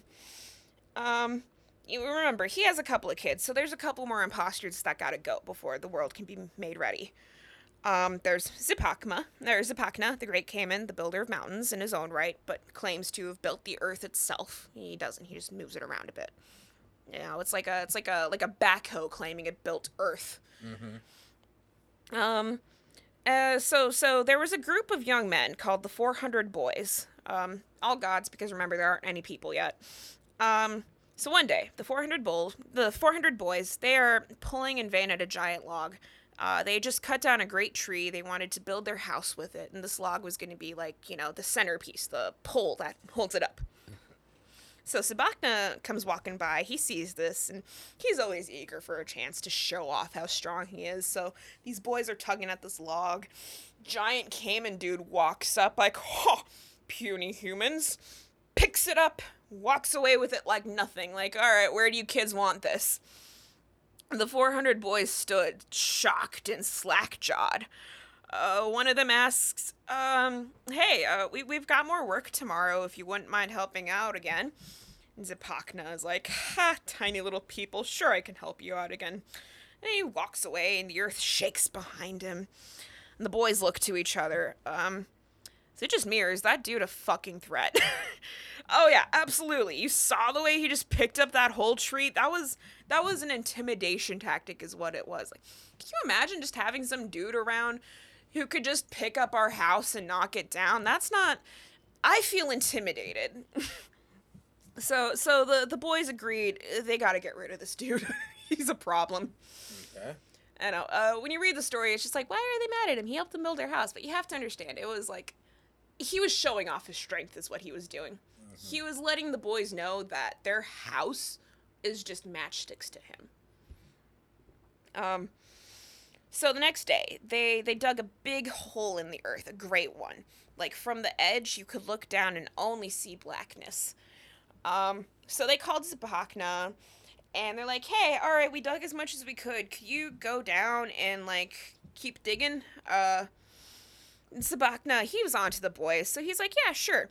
Uh, he goes he goes down into the hole, and instead of digging down, digs to the side, makes himself a little cavern, tucks himself away underneath the mountain, and from the edge, the the, the boys they go, they get another big tree, they roll it over to the edge, and then, boom, drop it into the hole, and they wait. There's silence. Um, the boys didn't hear anything for a minute. Uh, is it safe? I, I think we did it. Hell yeah. I think I think we did it. Okay. Okay, here's what we're gonna do. Tomorrow, we're gonna make a we're gonna make a batch of our sweet drink, you know? And then the day after tomorrow we can come by, see if the ants have started taking his body, and then, you know, then we'll know for sure that it's safe. The drink should be ready the day after that. Uh, we can get shit faced, celebrate our new hut, housewarming party. Hell yeah! Everybody's, you know. Zapakna hears all this from down in his little cavern. Mm-hmm. So the next day, the ants come and he he takes off little pieces of his hair and his nails and he hands that to the ants. The ants walk away with it, and then the boys see that and they're like, "All right, guess we got him. Yeah, that's that's definitely his hair and nails. All right, we did it. Yeah." Drinks uh, the next day. The drinks were ready. The hut was finished. And there were no big aggro dudes walking around capable of destroying their home. It's time for a housewarming. So that night, you know, they're feasting, they're celebrating, a fire's roaring, they got their drinks, they're having a grand old time. They didn't see it coming. It was in an instant. Zipakna, bam, smacks down their house. The whole thing crashes down on top of the 400 boys, killing them all instantly. They're fucking dead now. yes. All 400 of the boys? All 400 of the 400 boys are dead now. wow, wow, wow. With a single blow, he brings down their whole house, just as they had feared he would. yep. Well. So, yeah, Hunahpu, Spelunky, the hero twins from earlier, um, they were friends with these kids. And now 400 of their friends are dead. So, they're a bit pissed. Uh, Zapakna moves his way to the top of their list now. but, but I mean, but the boys started it. They did try to kill him, yes. Hmm. I know this. This was a part of the story where I was initially siding with Zapakna, but then I did a little bit more reading, and like, uh, it's it's like more of a social context.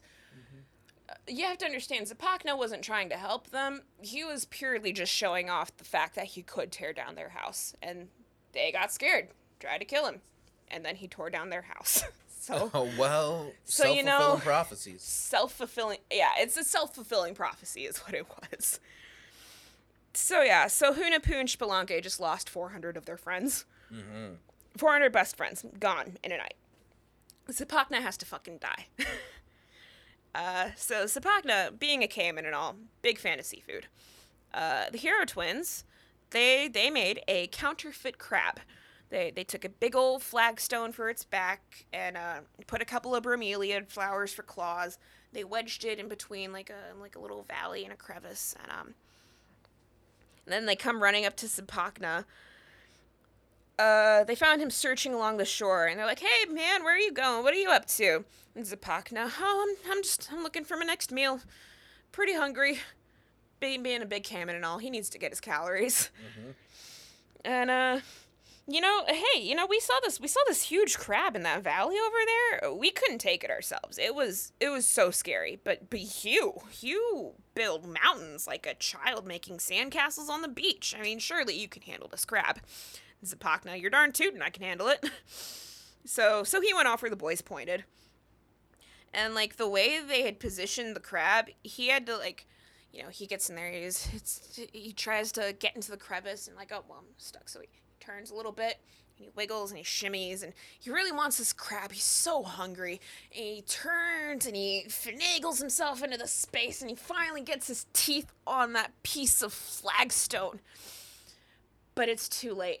His his just the tips of his feet are poking out now. And the mountain sighs, shifts, pins him underneath. And that's where he is. He just he just dies there. That's that's the end of Zapakna. he just he's trapped and he turns to stone. Holy shit. yeah. Uh, so now all that's left is the second son, Earthquake. You know, the one who claimed to call down the sky. Uh, Heart of Sky, the actual sky deity, the, the hurricane himself, takes personal offense to this, to this one. So so he meets with the hero twins, and um, you know, uh, Earthquake Earthquake's got to go. Lure him into sitting down over there in the east. I'll tell you how to put a spell on him. I mean, this is fucking bananas. oh yeah and this is prologue oh man okay so so they so the, the the boys they meet with earthquake with that same old question where are you going I ain't going nowhere, said Earthquake. I just I just scatter mountains and I and I break them down in the course of days. Hey, hey, where you? I don't know your I don't know you guys' faces. Where where did you come from?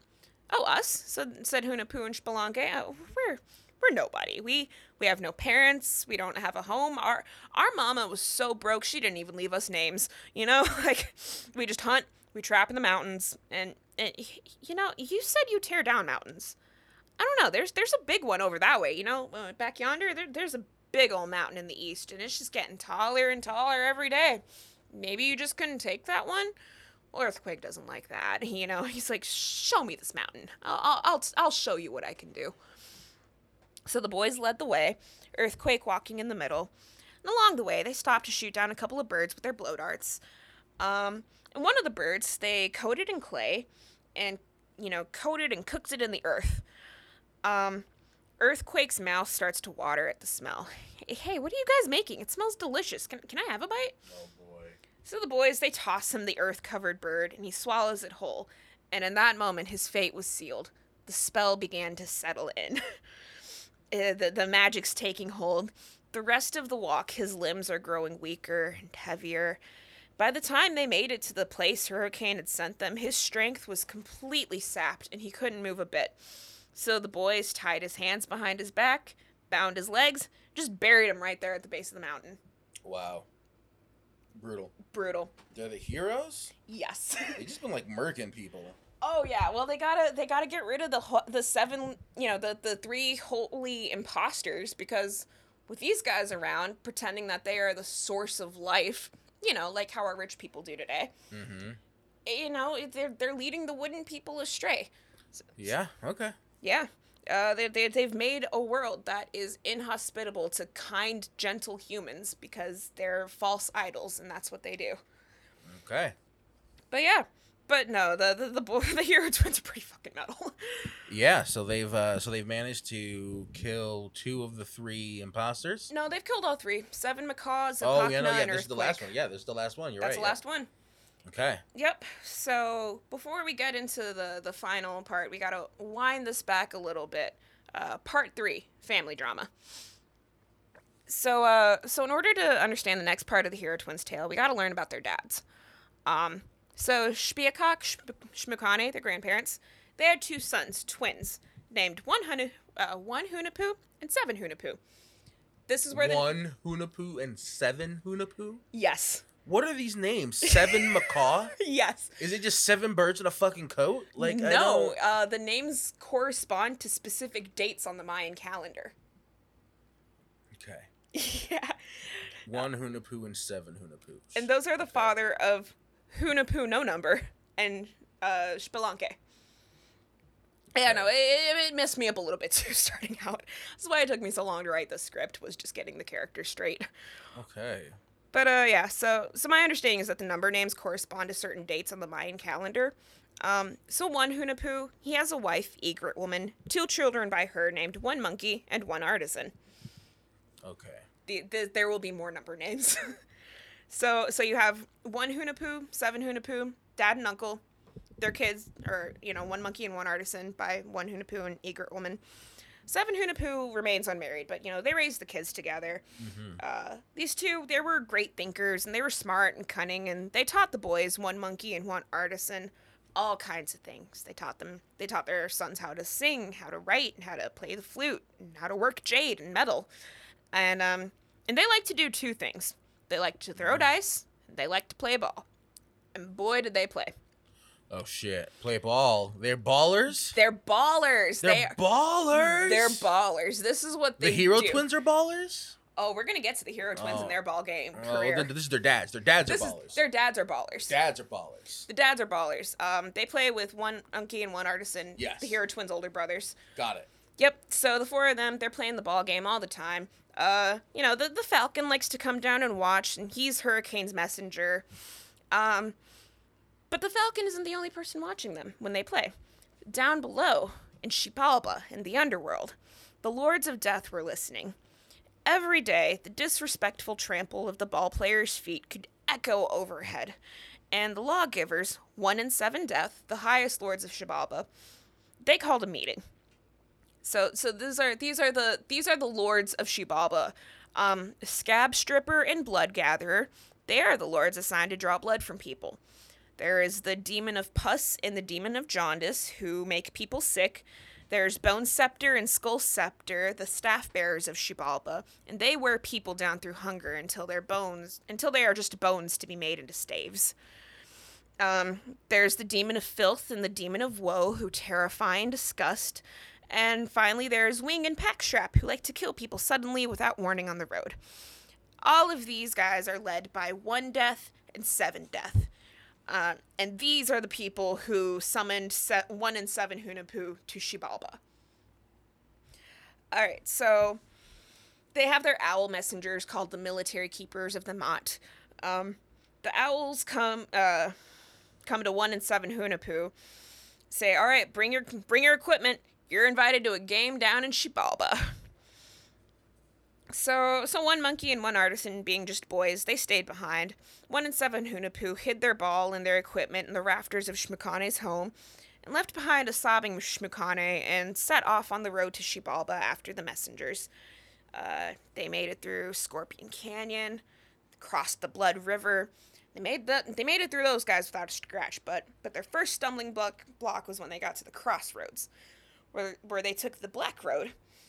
Um, instead of the path to Xibalba, and they had to like find their way back. You know, like I, I don't quite understand how the crossroads work, but apparently it's like a secret road down to Xibalba.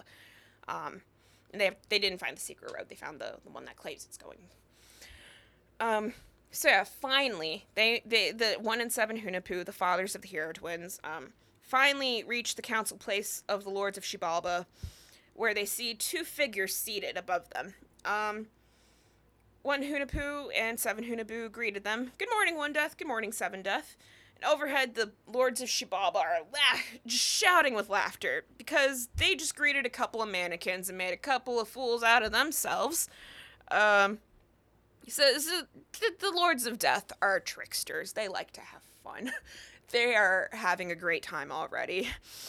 Um, so one in seven deaths spoke. All right, all right. It's good that you guys have come. Um, tomorrow. You can put those yokes and arm guards of yours to use. Um, but in the meanwhile, why don't you just have a seat? I said, offering a bench.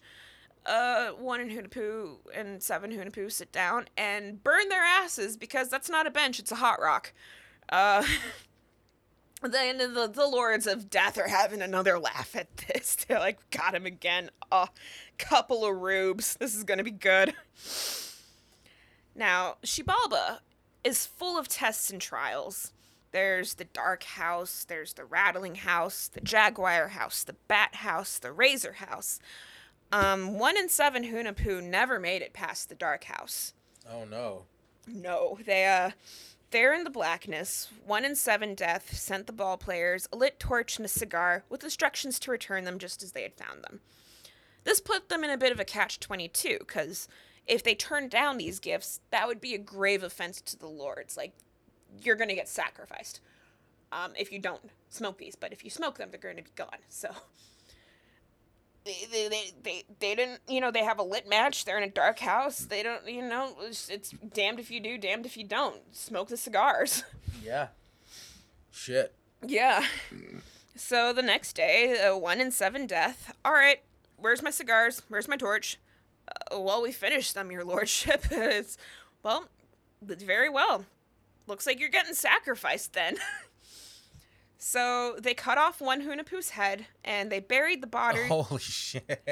This is, there's so many decapitations. There will be more decapitations.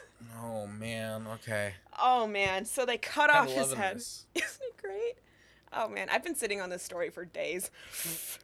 So, so they cut off one Hunahpu's head. And they buried the body with his brother Seven Hunahpu at the place of ball game sacrifice. Um, the head they put in the fork of a tree by the road. Um, shortly afterwards, after they put the skull in this tree, it starts producing all kinds of fruit, like uh, calabash fruits, that are indistinguishable from the skull placed in there. So, you know, the, the, the lords, this, now that this tree is mysteriously fruiting more skulls, they're like, that seems sketchy. Nobody go near that tree. Let's let's just make it a rule. That tree is forbidden. Nobody fuck with it, okay? All right, cool. All of Xibalba's in agreement, except for Blood Moon. Uh, this is the daughter of Blood Gatherer, the one of the first mentioned lords of Xibalba. Yep. So she she was a little bit intrigued by these rumors. Um, she she heard that you know the rumors are spreading that that that there's this delicious forbidden fruit of the calabash tree, and Blood Moon's like, I gotta try me some of that fruit. Um, so one day she sneaks out and she goes to the tree by herself. Well, here you are. Isn't it a shame to see all this tasty fruit go to waste? And the skull of one Hunahpu, still in the tree, still hidden by the fruit, speaks out. Why why do you want a mere bone? You don't want this fruit, it told her. No, no, I think I do actually, said Blood Moon. All right, fine. Stretch out your hand. So she did. And then the skull spat into her palm, and the spittle disappeared in an instant. And the skull speaks out. The Father does not disappear, but goes on being fulfilled. Neither dimmed nor destroyed is the face of a lord, a warrior, craftsman, orator. Rather, he will leave his daughters and sons. So it is that I have done likewise through you. Now go up there on the face of the earth. You will not die. Keep the word, so be it. Six months after this weird encounter with the spitting fruit tree and the skull, Blood Moon is super pregnant. Okay.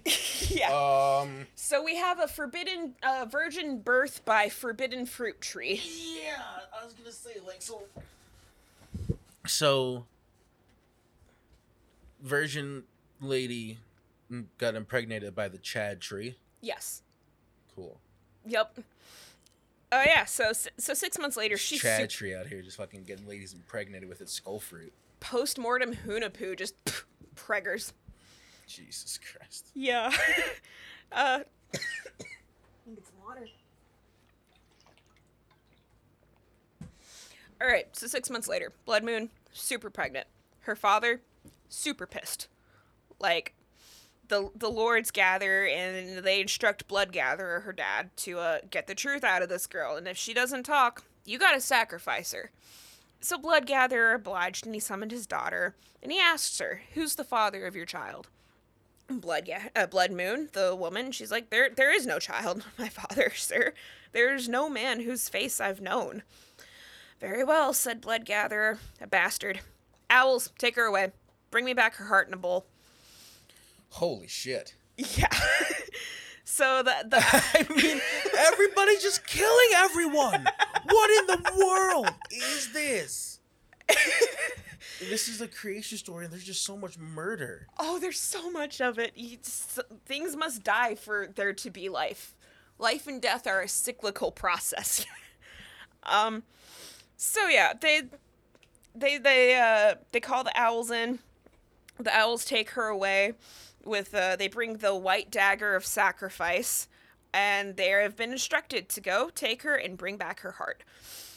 So after they're out of earshot from the Lords of Xibalba, Blood Moon turns to the owls and she's like, "Okay, look, you guys, I'm not carrying a bastard. I, I." Uh, she tells them how she got pregnant from the calabash tree, about the magic from one Hunahpu, and and the owls hear this and they're like, Okay, well, we definitely don't want to kill you because that's going to piss off some higher gods. That's that's some weird magic voodoo that we we're not going to we're not going to kill you. We're we're not going to bring down whatever higher power made this happen. All right. So, uh, where were we at again?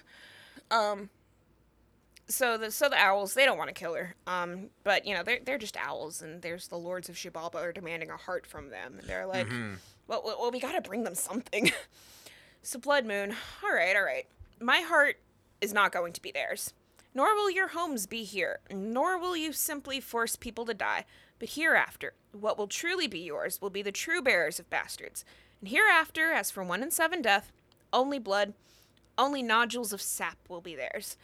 And she gathers the sticky red sap from the croton tree, molds it into the shape of her heart, and sends that in its place. The owls bring it back in a bowl, and it works the the lords fall for it. They they dry the sap over the fire and they're entranced by the smell. Um, so yeah, that that that you know, Blood Moon, she's escaped. She has successfully fooled the lords of Xibalba. Mm-hmm. Uh, she comes to Xmucane and asks her to take her in, and Xmucane is like, "Who the fuck is this lady?" she she she just had like a couple of sons, and her sons died, and now she has her grandsons, and this random Xibalban woman is running up like, "I'm your daughter-in-law," Xmucane's like, "What? No, you're not. My sons are dead. What are you?" Uh, n- look, I just I have her grandsons, one monkey and one artisan. They're all I have left of my sons. If you really are who you say you are, go out into their garden and pick a net full of ripe maize and bring it back. And that's and this is one monkey and one. one artisan are the sons of one and seven Yes. Hunahpu. Okay. They are uh, the hero twins' older brothers. The hero twins' older brothers. Yep, that's what I thought. Okay. Yep. Cool. So so Blood Woman goes out into their garden, and there's just a single stalk of corn, just one, and she's supposed to get a whole net of corn out of this thing. So so she does. So she draws on all, but she's pregnant with gods right now. So she has all kinds of magic flowing through her body. She draws on their power and calls in the guardians of food.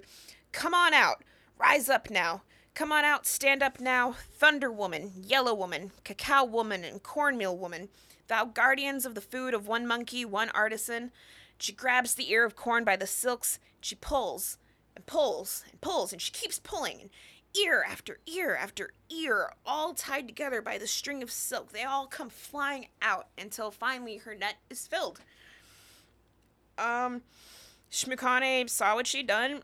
She knew Blood Moon was speaking the truth because there's no other way she would have that kind of powerful corn magic if she wasn't, you know, carrying her grandsons. Mm-hmm.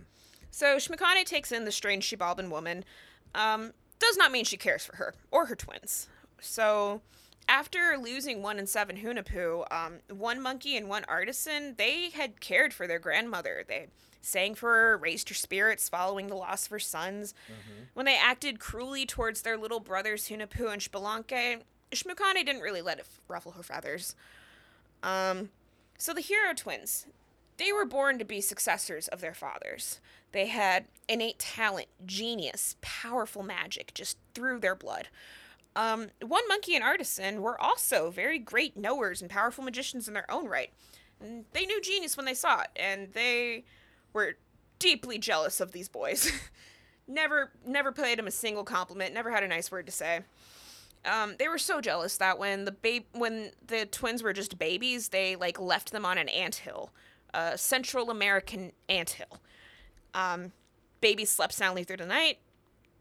Not a single bite. They tried again with brambles. No luck. They they locked the boys out of the house and refused to let them in, and the boy gods just lived in the mountains. Hunting, trapping, they were they were clever. Um, they knew their worth enough to know that they were being mistreated, but they aren't like angry or jealous. Every day, they bring back birds for their relatives. And every day, their relatives get back nothing. Until one day, the, the twins came to Xmucane's home empty handed. Their grandmother asked them, What's this? Where, where are my birds? Well, well, we shot them, Grandma, but they, but they got hung up in the tree, we can't get them down. Um, we were hoping maybe our big brothers could come help get them down. All right, fine, we'll come with you," said one monkey and one artisan. "We'll go, we'll go at dawn." Um, God, I'm waiting to figure out how these two are gonna die. If these two have to become yeah, much of the hero twins means just to fucking die. yeah, so Seems to be the story here. it, it, it's a recurring theme. The hero twins, if you get in their way. Mm-hmm. So they, they, they, they lead their, their older brothers. They send them up the tree after all these chittering birds, and they do a little magic when their brothers climb the tree. And the tree grows and grows, keeps growing, it keeps. And then they look down. Jesus Christ. They are towering over the forest floor, like in the sky. They're just like shit, grabbing onto the branches. Um, guys, uh, help. And then Hunahpu and Xbalanque are down there, and like, uh, it's it's cool, man. Just put your take your trousers, tie them around your waist, and you can use that to move around. And one one monkey and one artisan are just like, that sounds weird, but we'll, we'll trust you. You guys are magical. And they put it, they put their pants around their waists, and that turns into tails, and they become monkeys. Okay. Turned into monkeys. Turn into monkeys. Yup. So Hunahpu and Xbalanque come home. Grandma, terrible news. Our brothers are acting like animals. I don't know what happened. They've lost their senses. And Xmucane is just, uh, what did you do? what did you? Yeah, I can't. If you did something to my sons, I'm not going to be able to handle this. They're like, no, no, no. Like, they're fine. We'll call them. So Hunahpu, Xbalanque, they're playing their flutes and they're singing, and they're drumming. And then their brothers, now monkeys, come running out of the woods and they're just like doing monkey shit. Dancing, going crazy. Mm-hmm. Xmucane laughs her ass off. She can't handle this. They're just. Uh, she she tries, but she can't stop laughing at these fucking monkey dudes just dancing to their music. they run away. They're so embarrassed. And then Hunahpu and Xbalanque call them back, and Xmucane laughs, and they run away. And this goes on a few more times until finally one monkey and one artisan just give up, and they live in the woods now, just like they made their brothers do when they were babies. Okay. Yep. Uh, so this is an interesting thing about One Monkey and Artisan is that they were defeated.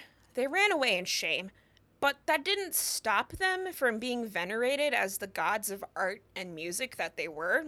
Like mm-hmm. they fucked up, but their genius was still celebrated. You know, their defeat was simply a lesson, a reminder to stay humble and kind and not act out of jealousy because these are very, you know, fallible gods.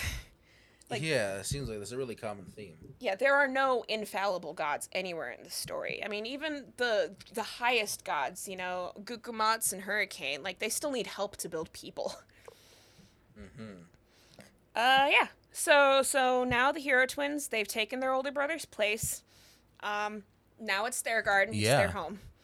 Uh, so yeah, they, they go out to work the garden. Only instead of Mhm. actually working it, they just use magic so that their tools are enchanted and they do all the work for them. Oh wow, that's pretty.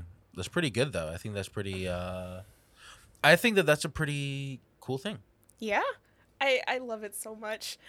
Um, so Hunahpu and Xbalanque, they have their tools doing all their work for them. Mm-hmm. They just pretend to be busy whenever Xmucane comes by. Of course. Um, so yeah, they they clear some plot, and then the next morning, uh, you know, they they make a big show of rubbing their sore muscles, and they go out to the field, and it's completely overrun with forest all over again. Oh my god. This happens a couple of times. and finally, they decide to stay overnight and just scout out and see what happens. Um, they're they're hiding in the shadows and near the field. And after sunset, all of the animals of the forest come and walk around the plot they just cleared. They whisper to the earth and you know they encourage all the trees and the wild things to grow, and they do, and they take over, and it's forest again. Because animal magic, they're they're the guardians of the forest. Okay. Uh, so you know they, they they tried catching an animal. They tried the jaguar and the puma, and they're too fast. The fox and the peccary and the coati, they all got away from them. Um, they tried catching the deer and the rabbit, but they only managed to pluck off their tails, leaving them short. Um, whew. Okay. Oh no, accidentally scrolled down too much. Whew. Finally, they they caught the rat. Uh, they performed a little bit of enhanced interrogation, and they choked him until his eyes bugged out and the hair was burned from his tail, and that's why rats look the way they do now. And finally, the rat spoke. Stop! Stop! Okay. Look, you boys, you are not farmers, but gardening, it's not your job. We're not gonna let you farm. You need permission from nature to do that shit, and you do not have permission. Uh, you, you guys have a different job. And the boys are like, what is our job? What? Is... Fine, I'll name it. I'll tell you what you're here for, but I'm gonna want my morsel of food for it. So they make a deal, and so the rat goes, you know, kernels of maize, squash seeds, chili beans. If anything of of the rats is stored or gets wasted, it's his to gnaw away at. In return, he leads them to their father's ball playing equipment up in the rafters, pulls it down for them, and just, you guys are ball players. That's your fucking job.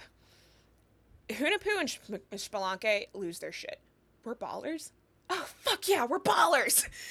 Uh, they, they, they immediately run down the road. They're like, we're gonna play this game. We're gonna Oh, do it. And down below in Xibalba, their footsteps are echoing, and the lords stop. What is that sound? We killed their fathers for this. Summon them. and now it's time for Hunahpu and Xbalanque's final journey. Jesus. yup. This is really long. Oh, I, I, d- again, I. No, no, no, no, no. You're no, no. I'm done with the story. This is fine. Keep going. Keep Okay. going. Keep going. Okay, okay, I'm gonna keep going. So I mean, this is just a long creation story. it is. It is like Beowulf meets the Bible.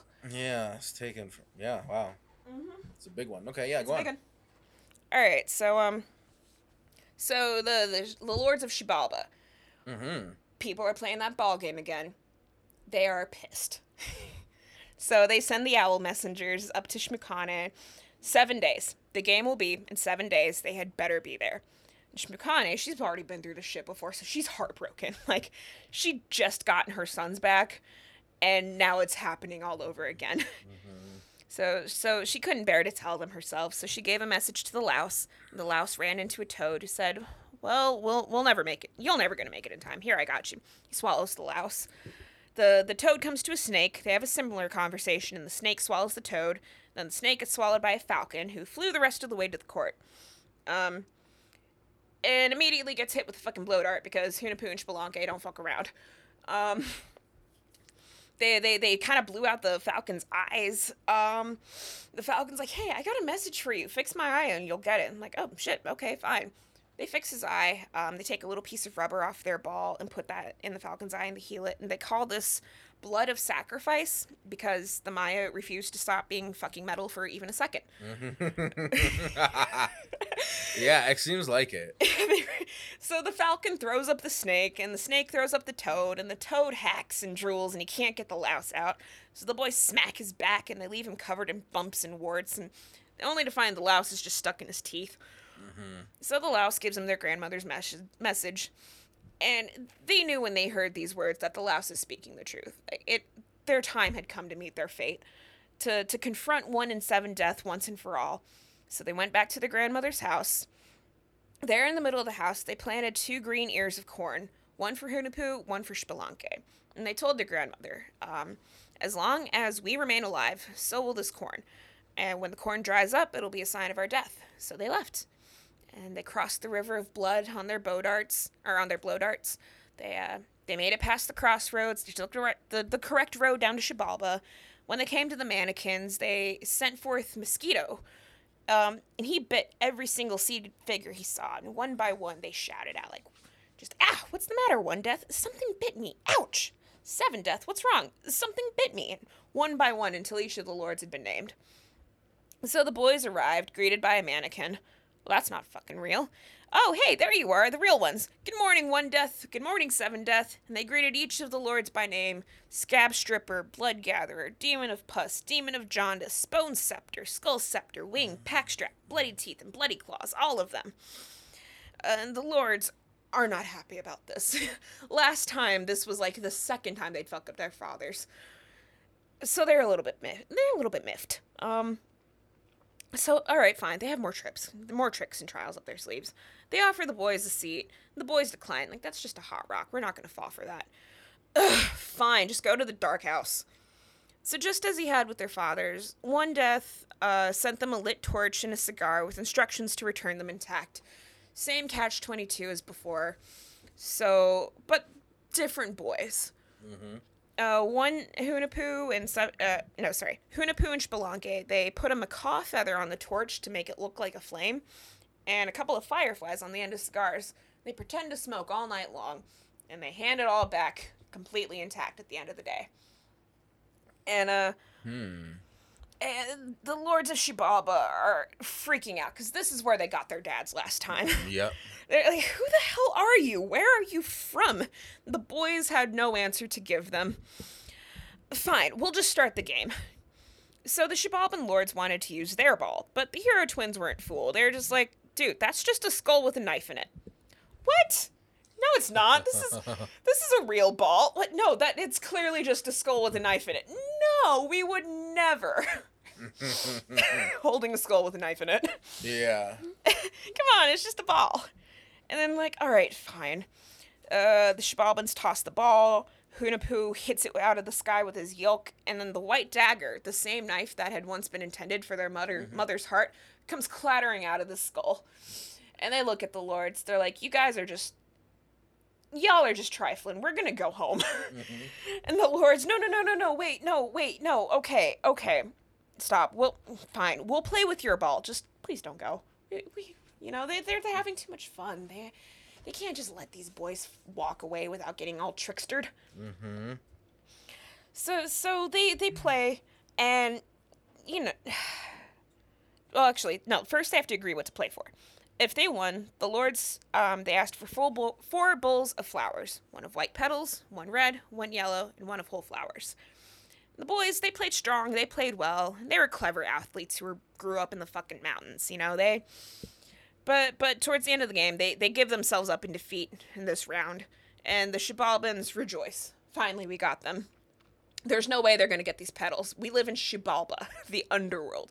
The only flowers here are the ones growing in one in seven Death's Garden, and it it's guarded by whippoorwills. All right, so tonight you're going to stay in the Razor House because the Dark House clearly didn't work. Um, before the night is over, you got to hand over our flowers and our prize. Surely this would finish them off. Um, but you know, like, how are you going to get past the whippoorwill guards? And in the Razor House, it's it's full of knives hungry for their flesh. So the boys made a deal with the Oh knives. God, holy shit. This is it's it's metal every way. yeah, holy shit. They made a deal with the knives. Um, so to the knives went the flesh of every anima- animal. Um, that's that's what they get. They, uh, in Okay. return for not killing the hero twins, they get all the meat. Yep. Okay. So this is just setting up the world. Yep, setting up the world as you do.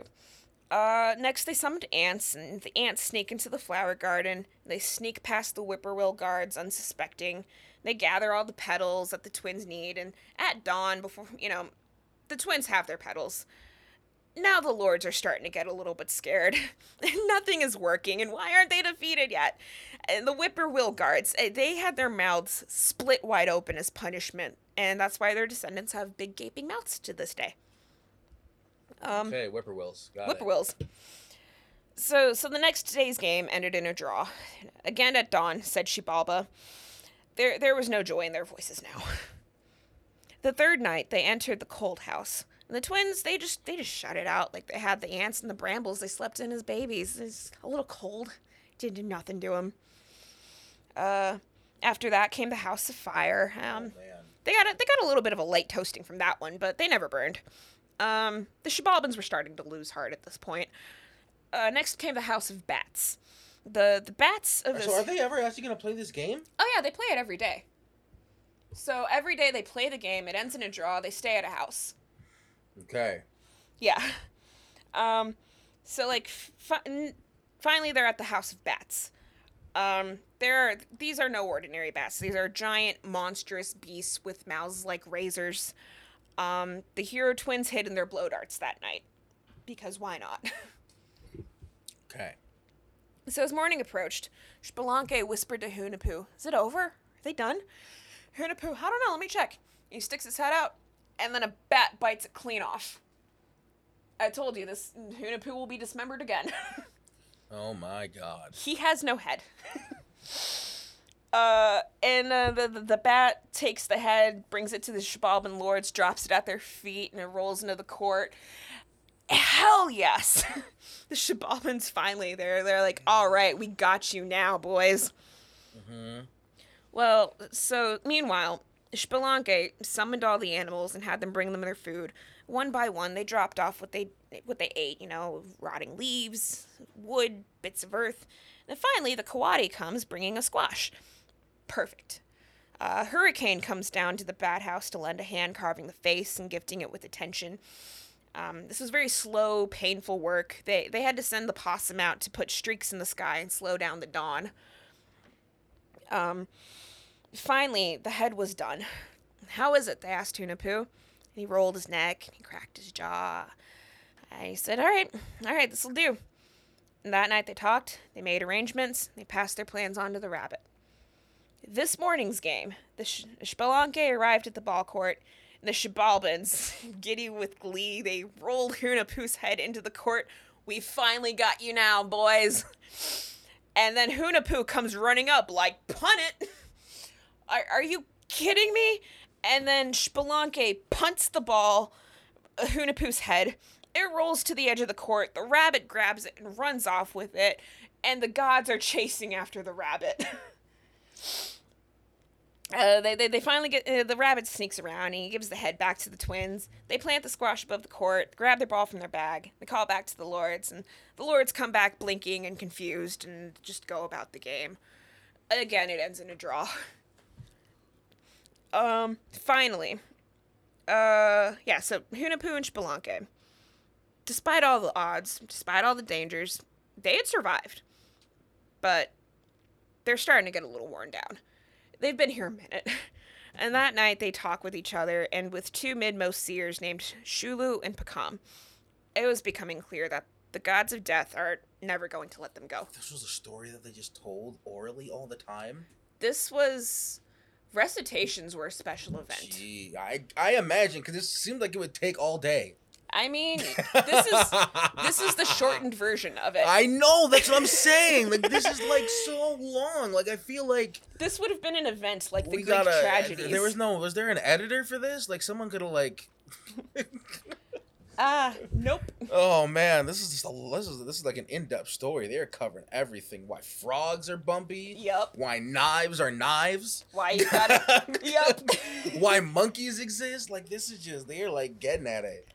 Oh yeah, there, there no stone will be left Yeah, I know. Deep lore. Deep lore. So so the the twins they're starting to realize that the gods are just never going to let them go. Yeah, right. Uh, you know, As I figured out that they've stayed in like 40 different houses. yeah, they they've been in trial after trial, and they're still here in fucking Xibalba. Yeah, I'm just like, is that is this the actual story? Really? Is that it doesn't I- actually end and humans don't exist?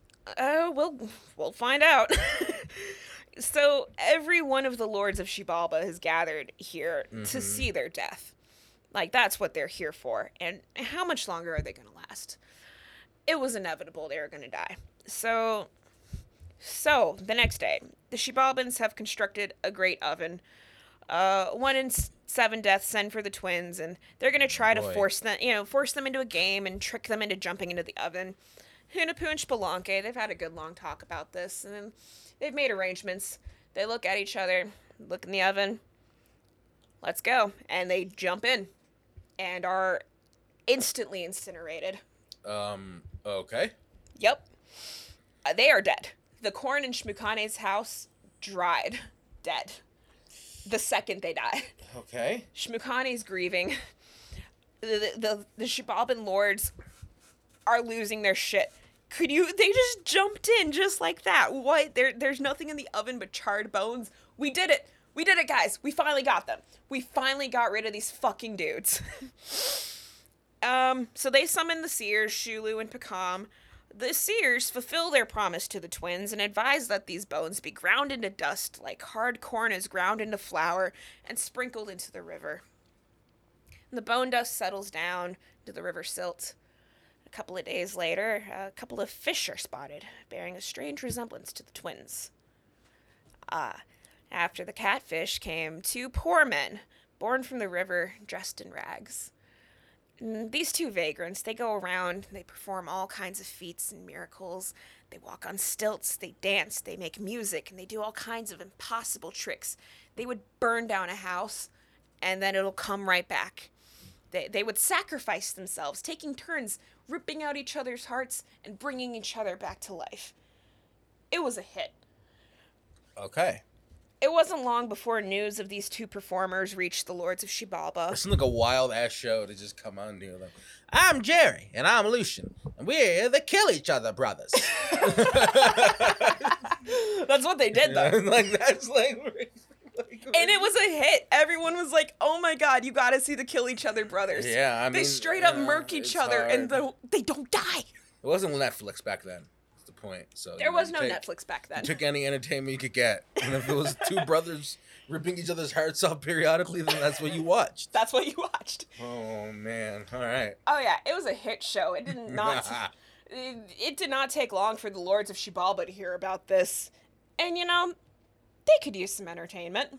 So, uh, so they send their messengers. Jeez! Oh my gosh! We're going back here. Mm-hmm. And uh, you know, so they send their messengers uh to to summon the two vagrants, and the two men are just like, "What? Us? No, we could we could never show our humble faces in the house of a lord." The owls press, and slowly, painfully, the messengers lead these reluctant men to the Xibalban lords, where they feigned humility. They kept their faces down. The lords are like, "So, who are you guys? Where are you come from?" No, we don't know. Her her parents died when we were young. And, you know, Mama's so broke she didn't leave me a name. This shit again.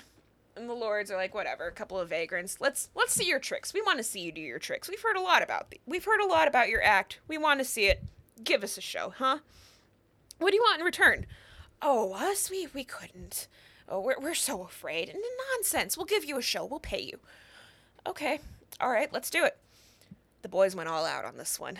They danced the weasel, the whippoorwill, the dance of the armadillo, and a, car- a crowd gathered as the lords watched in glee. Hey, hey, why don't you sacrifice my dog and bring him back? The lords begged, and the boys delivered. They they ended the life the dog's life quickly with a yelp, and then they put his heart back inside, and the dog bounds back to life, yipping and wagging his tail. And he's this dog is as he's alive again. Unrelenting mirth you know it's it's an exaltation of life against the impossibility the lords are losing their shit. That's so cool. Do my house. So they set fire to the house packed with all these spectators and the house burns around them. But everybody inside is fine. And the house boom right back up as if it had never been burned down before.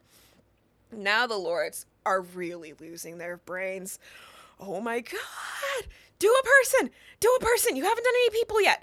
So so the so the twins they take a person from the crowd and they cut out his heart they show it to the lords and then they stick it right back in the spectator gasps back to life his wound heals instantly and he scurries back into the crowd forever changed S- n- now you now you sacrifice yourselves Hun- and Xbalanque cut Hunahpu's head clean off, sending it rolling away outside.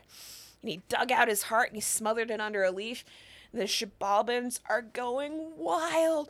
Get up, do it. Eh, get up now, spe- said Xbalanque. Hunahpu springs back to life. The lords cannot take it anymore. Do us, do it, do it to us. Sacrifice us. We want to try it. Sacrifice us. Yeah, I knew we were going here. And the men, well, they held back their glee. Very well. You ought to come back to life. I mean, what is death to you? And aren't we making you happy along with the vassals of your domain? One in seven death are waiting giddy and excitement. Like, we're gonna do it. We're gonna do it. Oh my god, this is so cool. And Hunahpu and Xbalanque, they exchanged knowing glance behind them. They took one death's heart. And then they took seven death's heart. They did not bring them back. Nope. Nope. All of Xibalba gathered there. They're piling into the canyon. I mean, like, I ants. mean, I mean, that's just. I mean, come on, guys. come on, guys, rookie shit. Yeah. you think just because you yeah. incinerated them, they're gone? Oh no. So one in seven death are defeated. All the lords of Xibalba come in to, you know, beg for mercy. Uh, the Hunahpu and Xbalanque reveal their faces and they name themselves and their fathers who they had come to avenge. We've suffered we've suffered all the troubles you have caused us, and so we're putting an end to you all. We're going to kill you. No one can save you now. And the Xibalbans are begging for mercy. Please don't kill us. Did they just kill them all? Well, they think about it. And you know, the Xibalbans are begging and crying and pleading and Yes.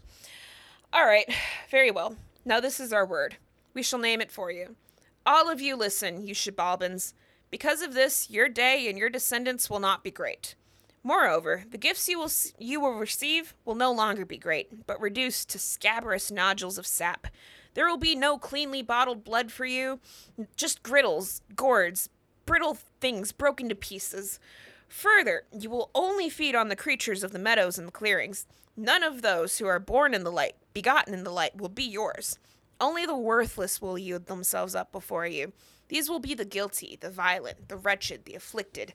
Wherever the blame is clear, that is where you will come in, rather than just making sudden attacks on people in general. And you will hear petitions over heated up sap. So now Xibalba has been brought down low. The great impostors are all defeated. The wooden people have been washed away and ground into dust. Uh, the Kreen Corn Xmucane's home died and then it returned back to life. Uh, the twins, they resurrected their father, one Hunahpu, and he became the god of maize. they rose they themselves rose into the sky and became the true sun and the moon. Um, the 400 boys ascended into heaven with them to accompany the hero twins as the stars. Mm. And now dawn has finally risen. There there's a sun. The earth is made safe. The human work began again.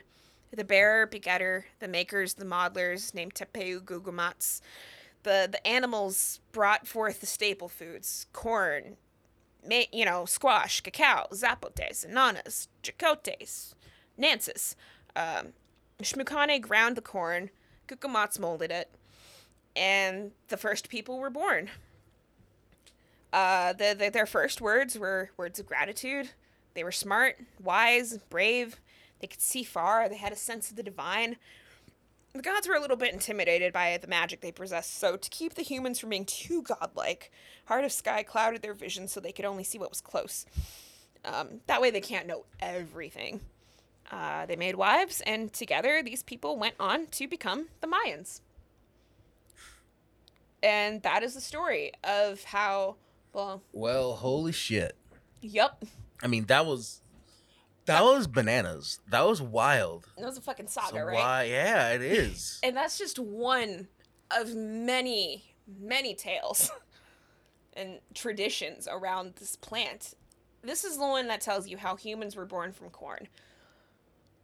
And, like, I don't know, we talked earlier about how corn was born from humans. I don't see these accounts as mutually opposing so much as just two different halves of a greater whole. yeah, We raise the corn, the corn raises us. indeed. I mean, yeah. I mean, we need the corn, right? You know, I mean, I mean, we grow the corn, but it's not just to grow the corn. It's because we need it. Yeah, it's because we eat it. It becomes part of our bodies. And this was a long ass story because most of it is symbolism. Um, yeah, yeah, lot yeah. I of- definitely noticed that. yeah, a lot of the events can be signed up or uh, they'll they'll correspond to um, celestial events. Uh, I think Seven Macaw is the Big Dipper. Um, Mm, okay. right? But yeah, it's a also just death and resurrection. Um, you could argue that the descent of the hero twins into Xibalba is reminiscent of when you toss corn kernels into the underworld or the dirt, from which they are reborn. It's death Okay. and life and death repeating, a cyclical journey between revival and resurrection. And that's just the life of a maize.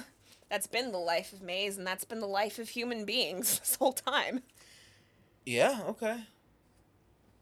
But yeah, so that was. I mean, that's really interesting. That's such a fascinating. I mean, it's such a wild. Maybe one of the crazy. One of the. I mean, definitely one of the more. I, I know. I mean, it's such a. It's, you know, such a massive story and a really interesting creation story. Oh, it's probably one of my favorite creation stories ever. It's so metal. Yeah, it's super fucking metal. That was so metal. Hunahpu's head comes off so many times. Yeah, that guy doesn't die. That guy just gets dismembered.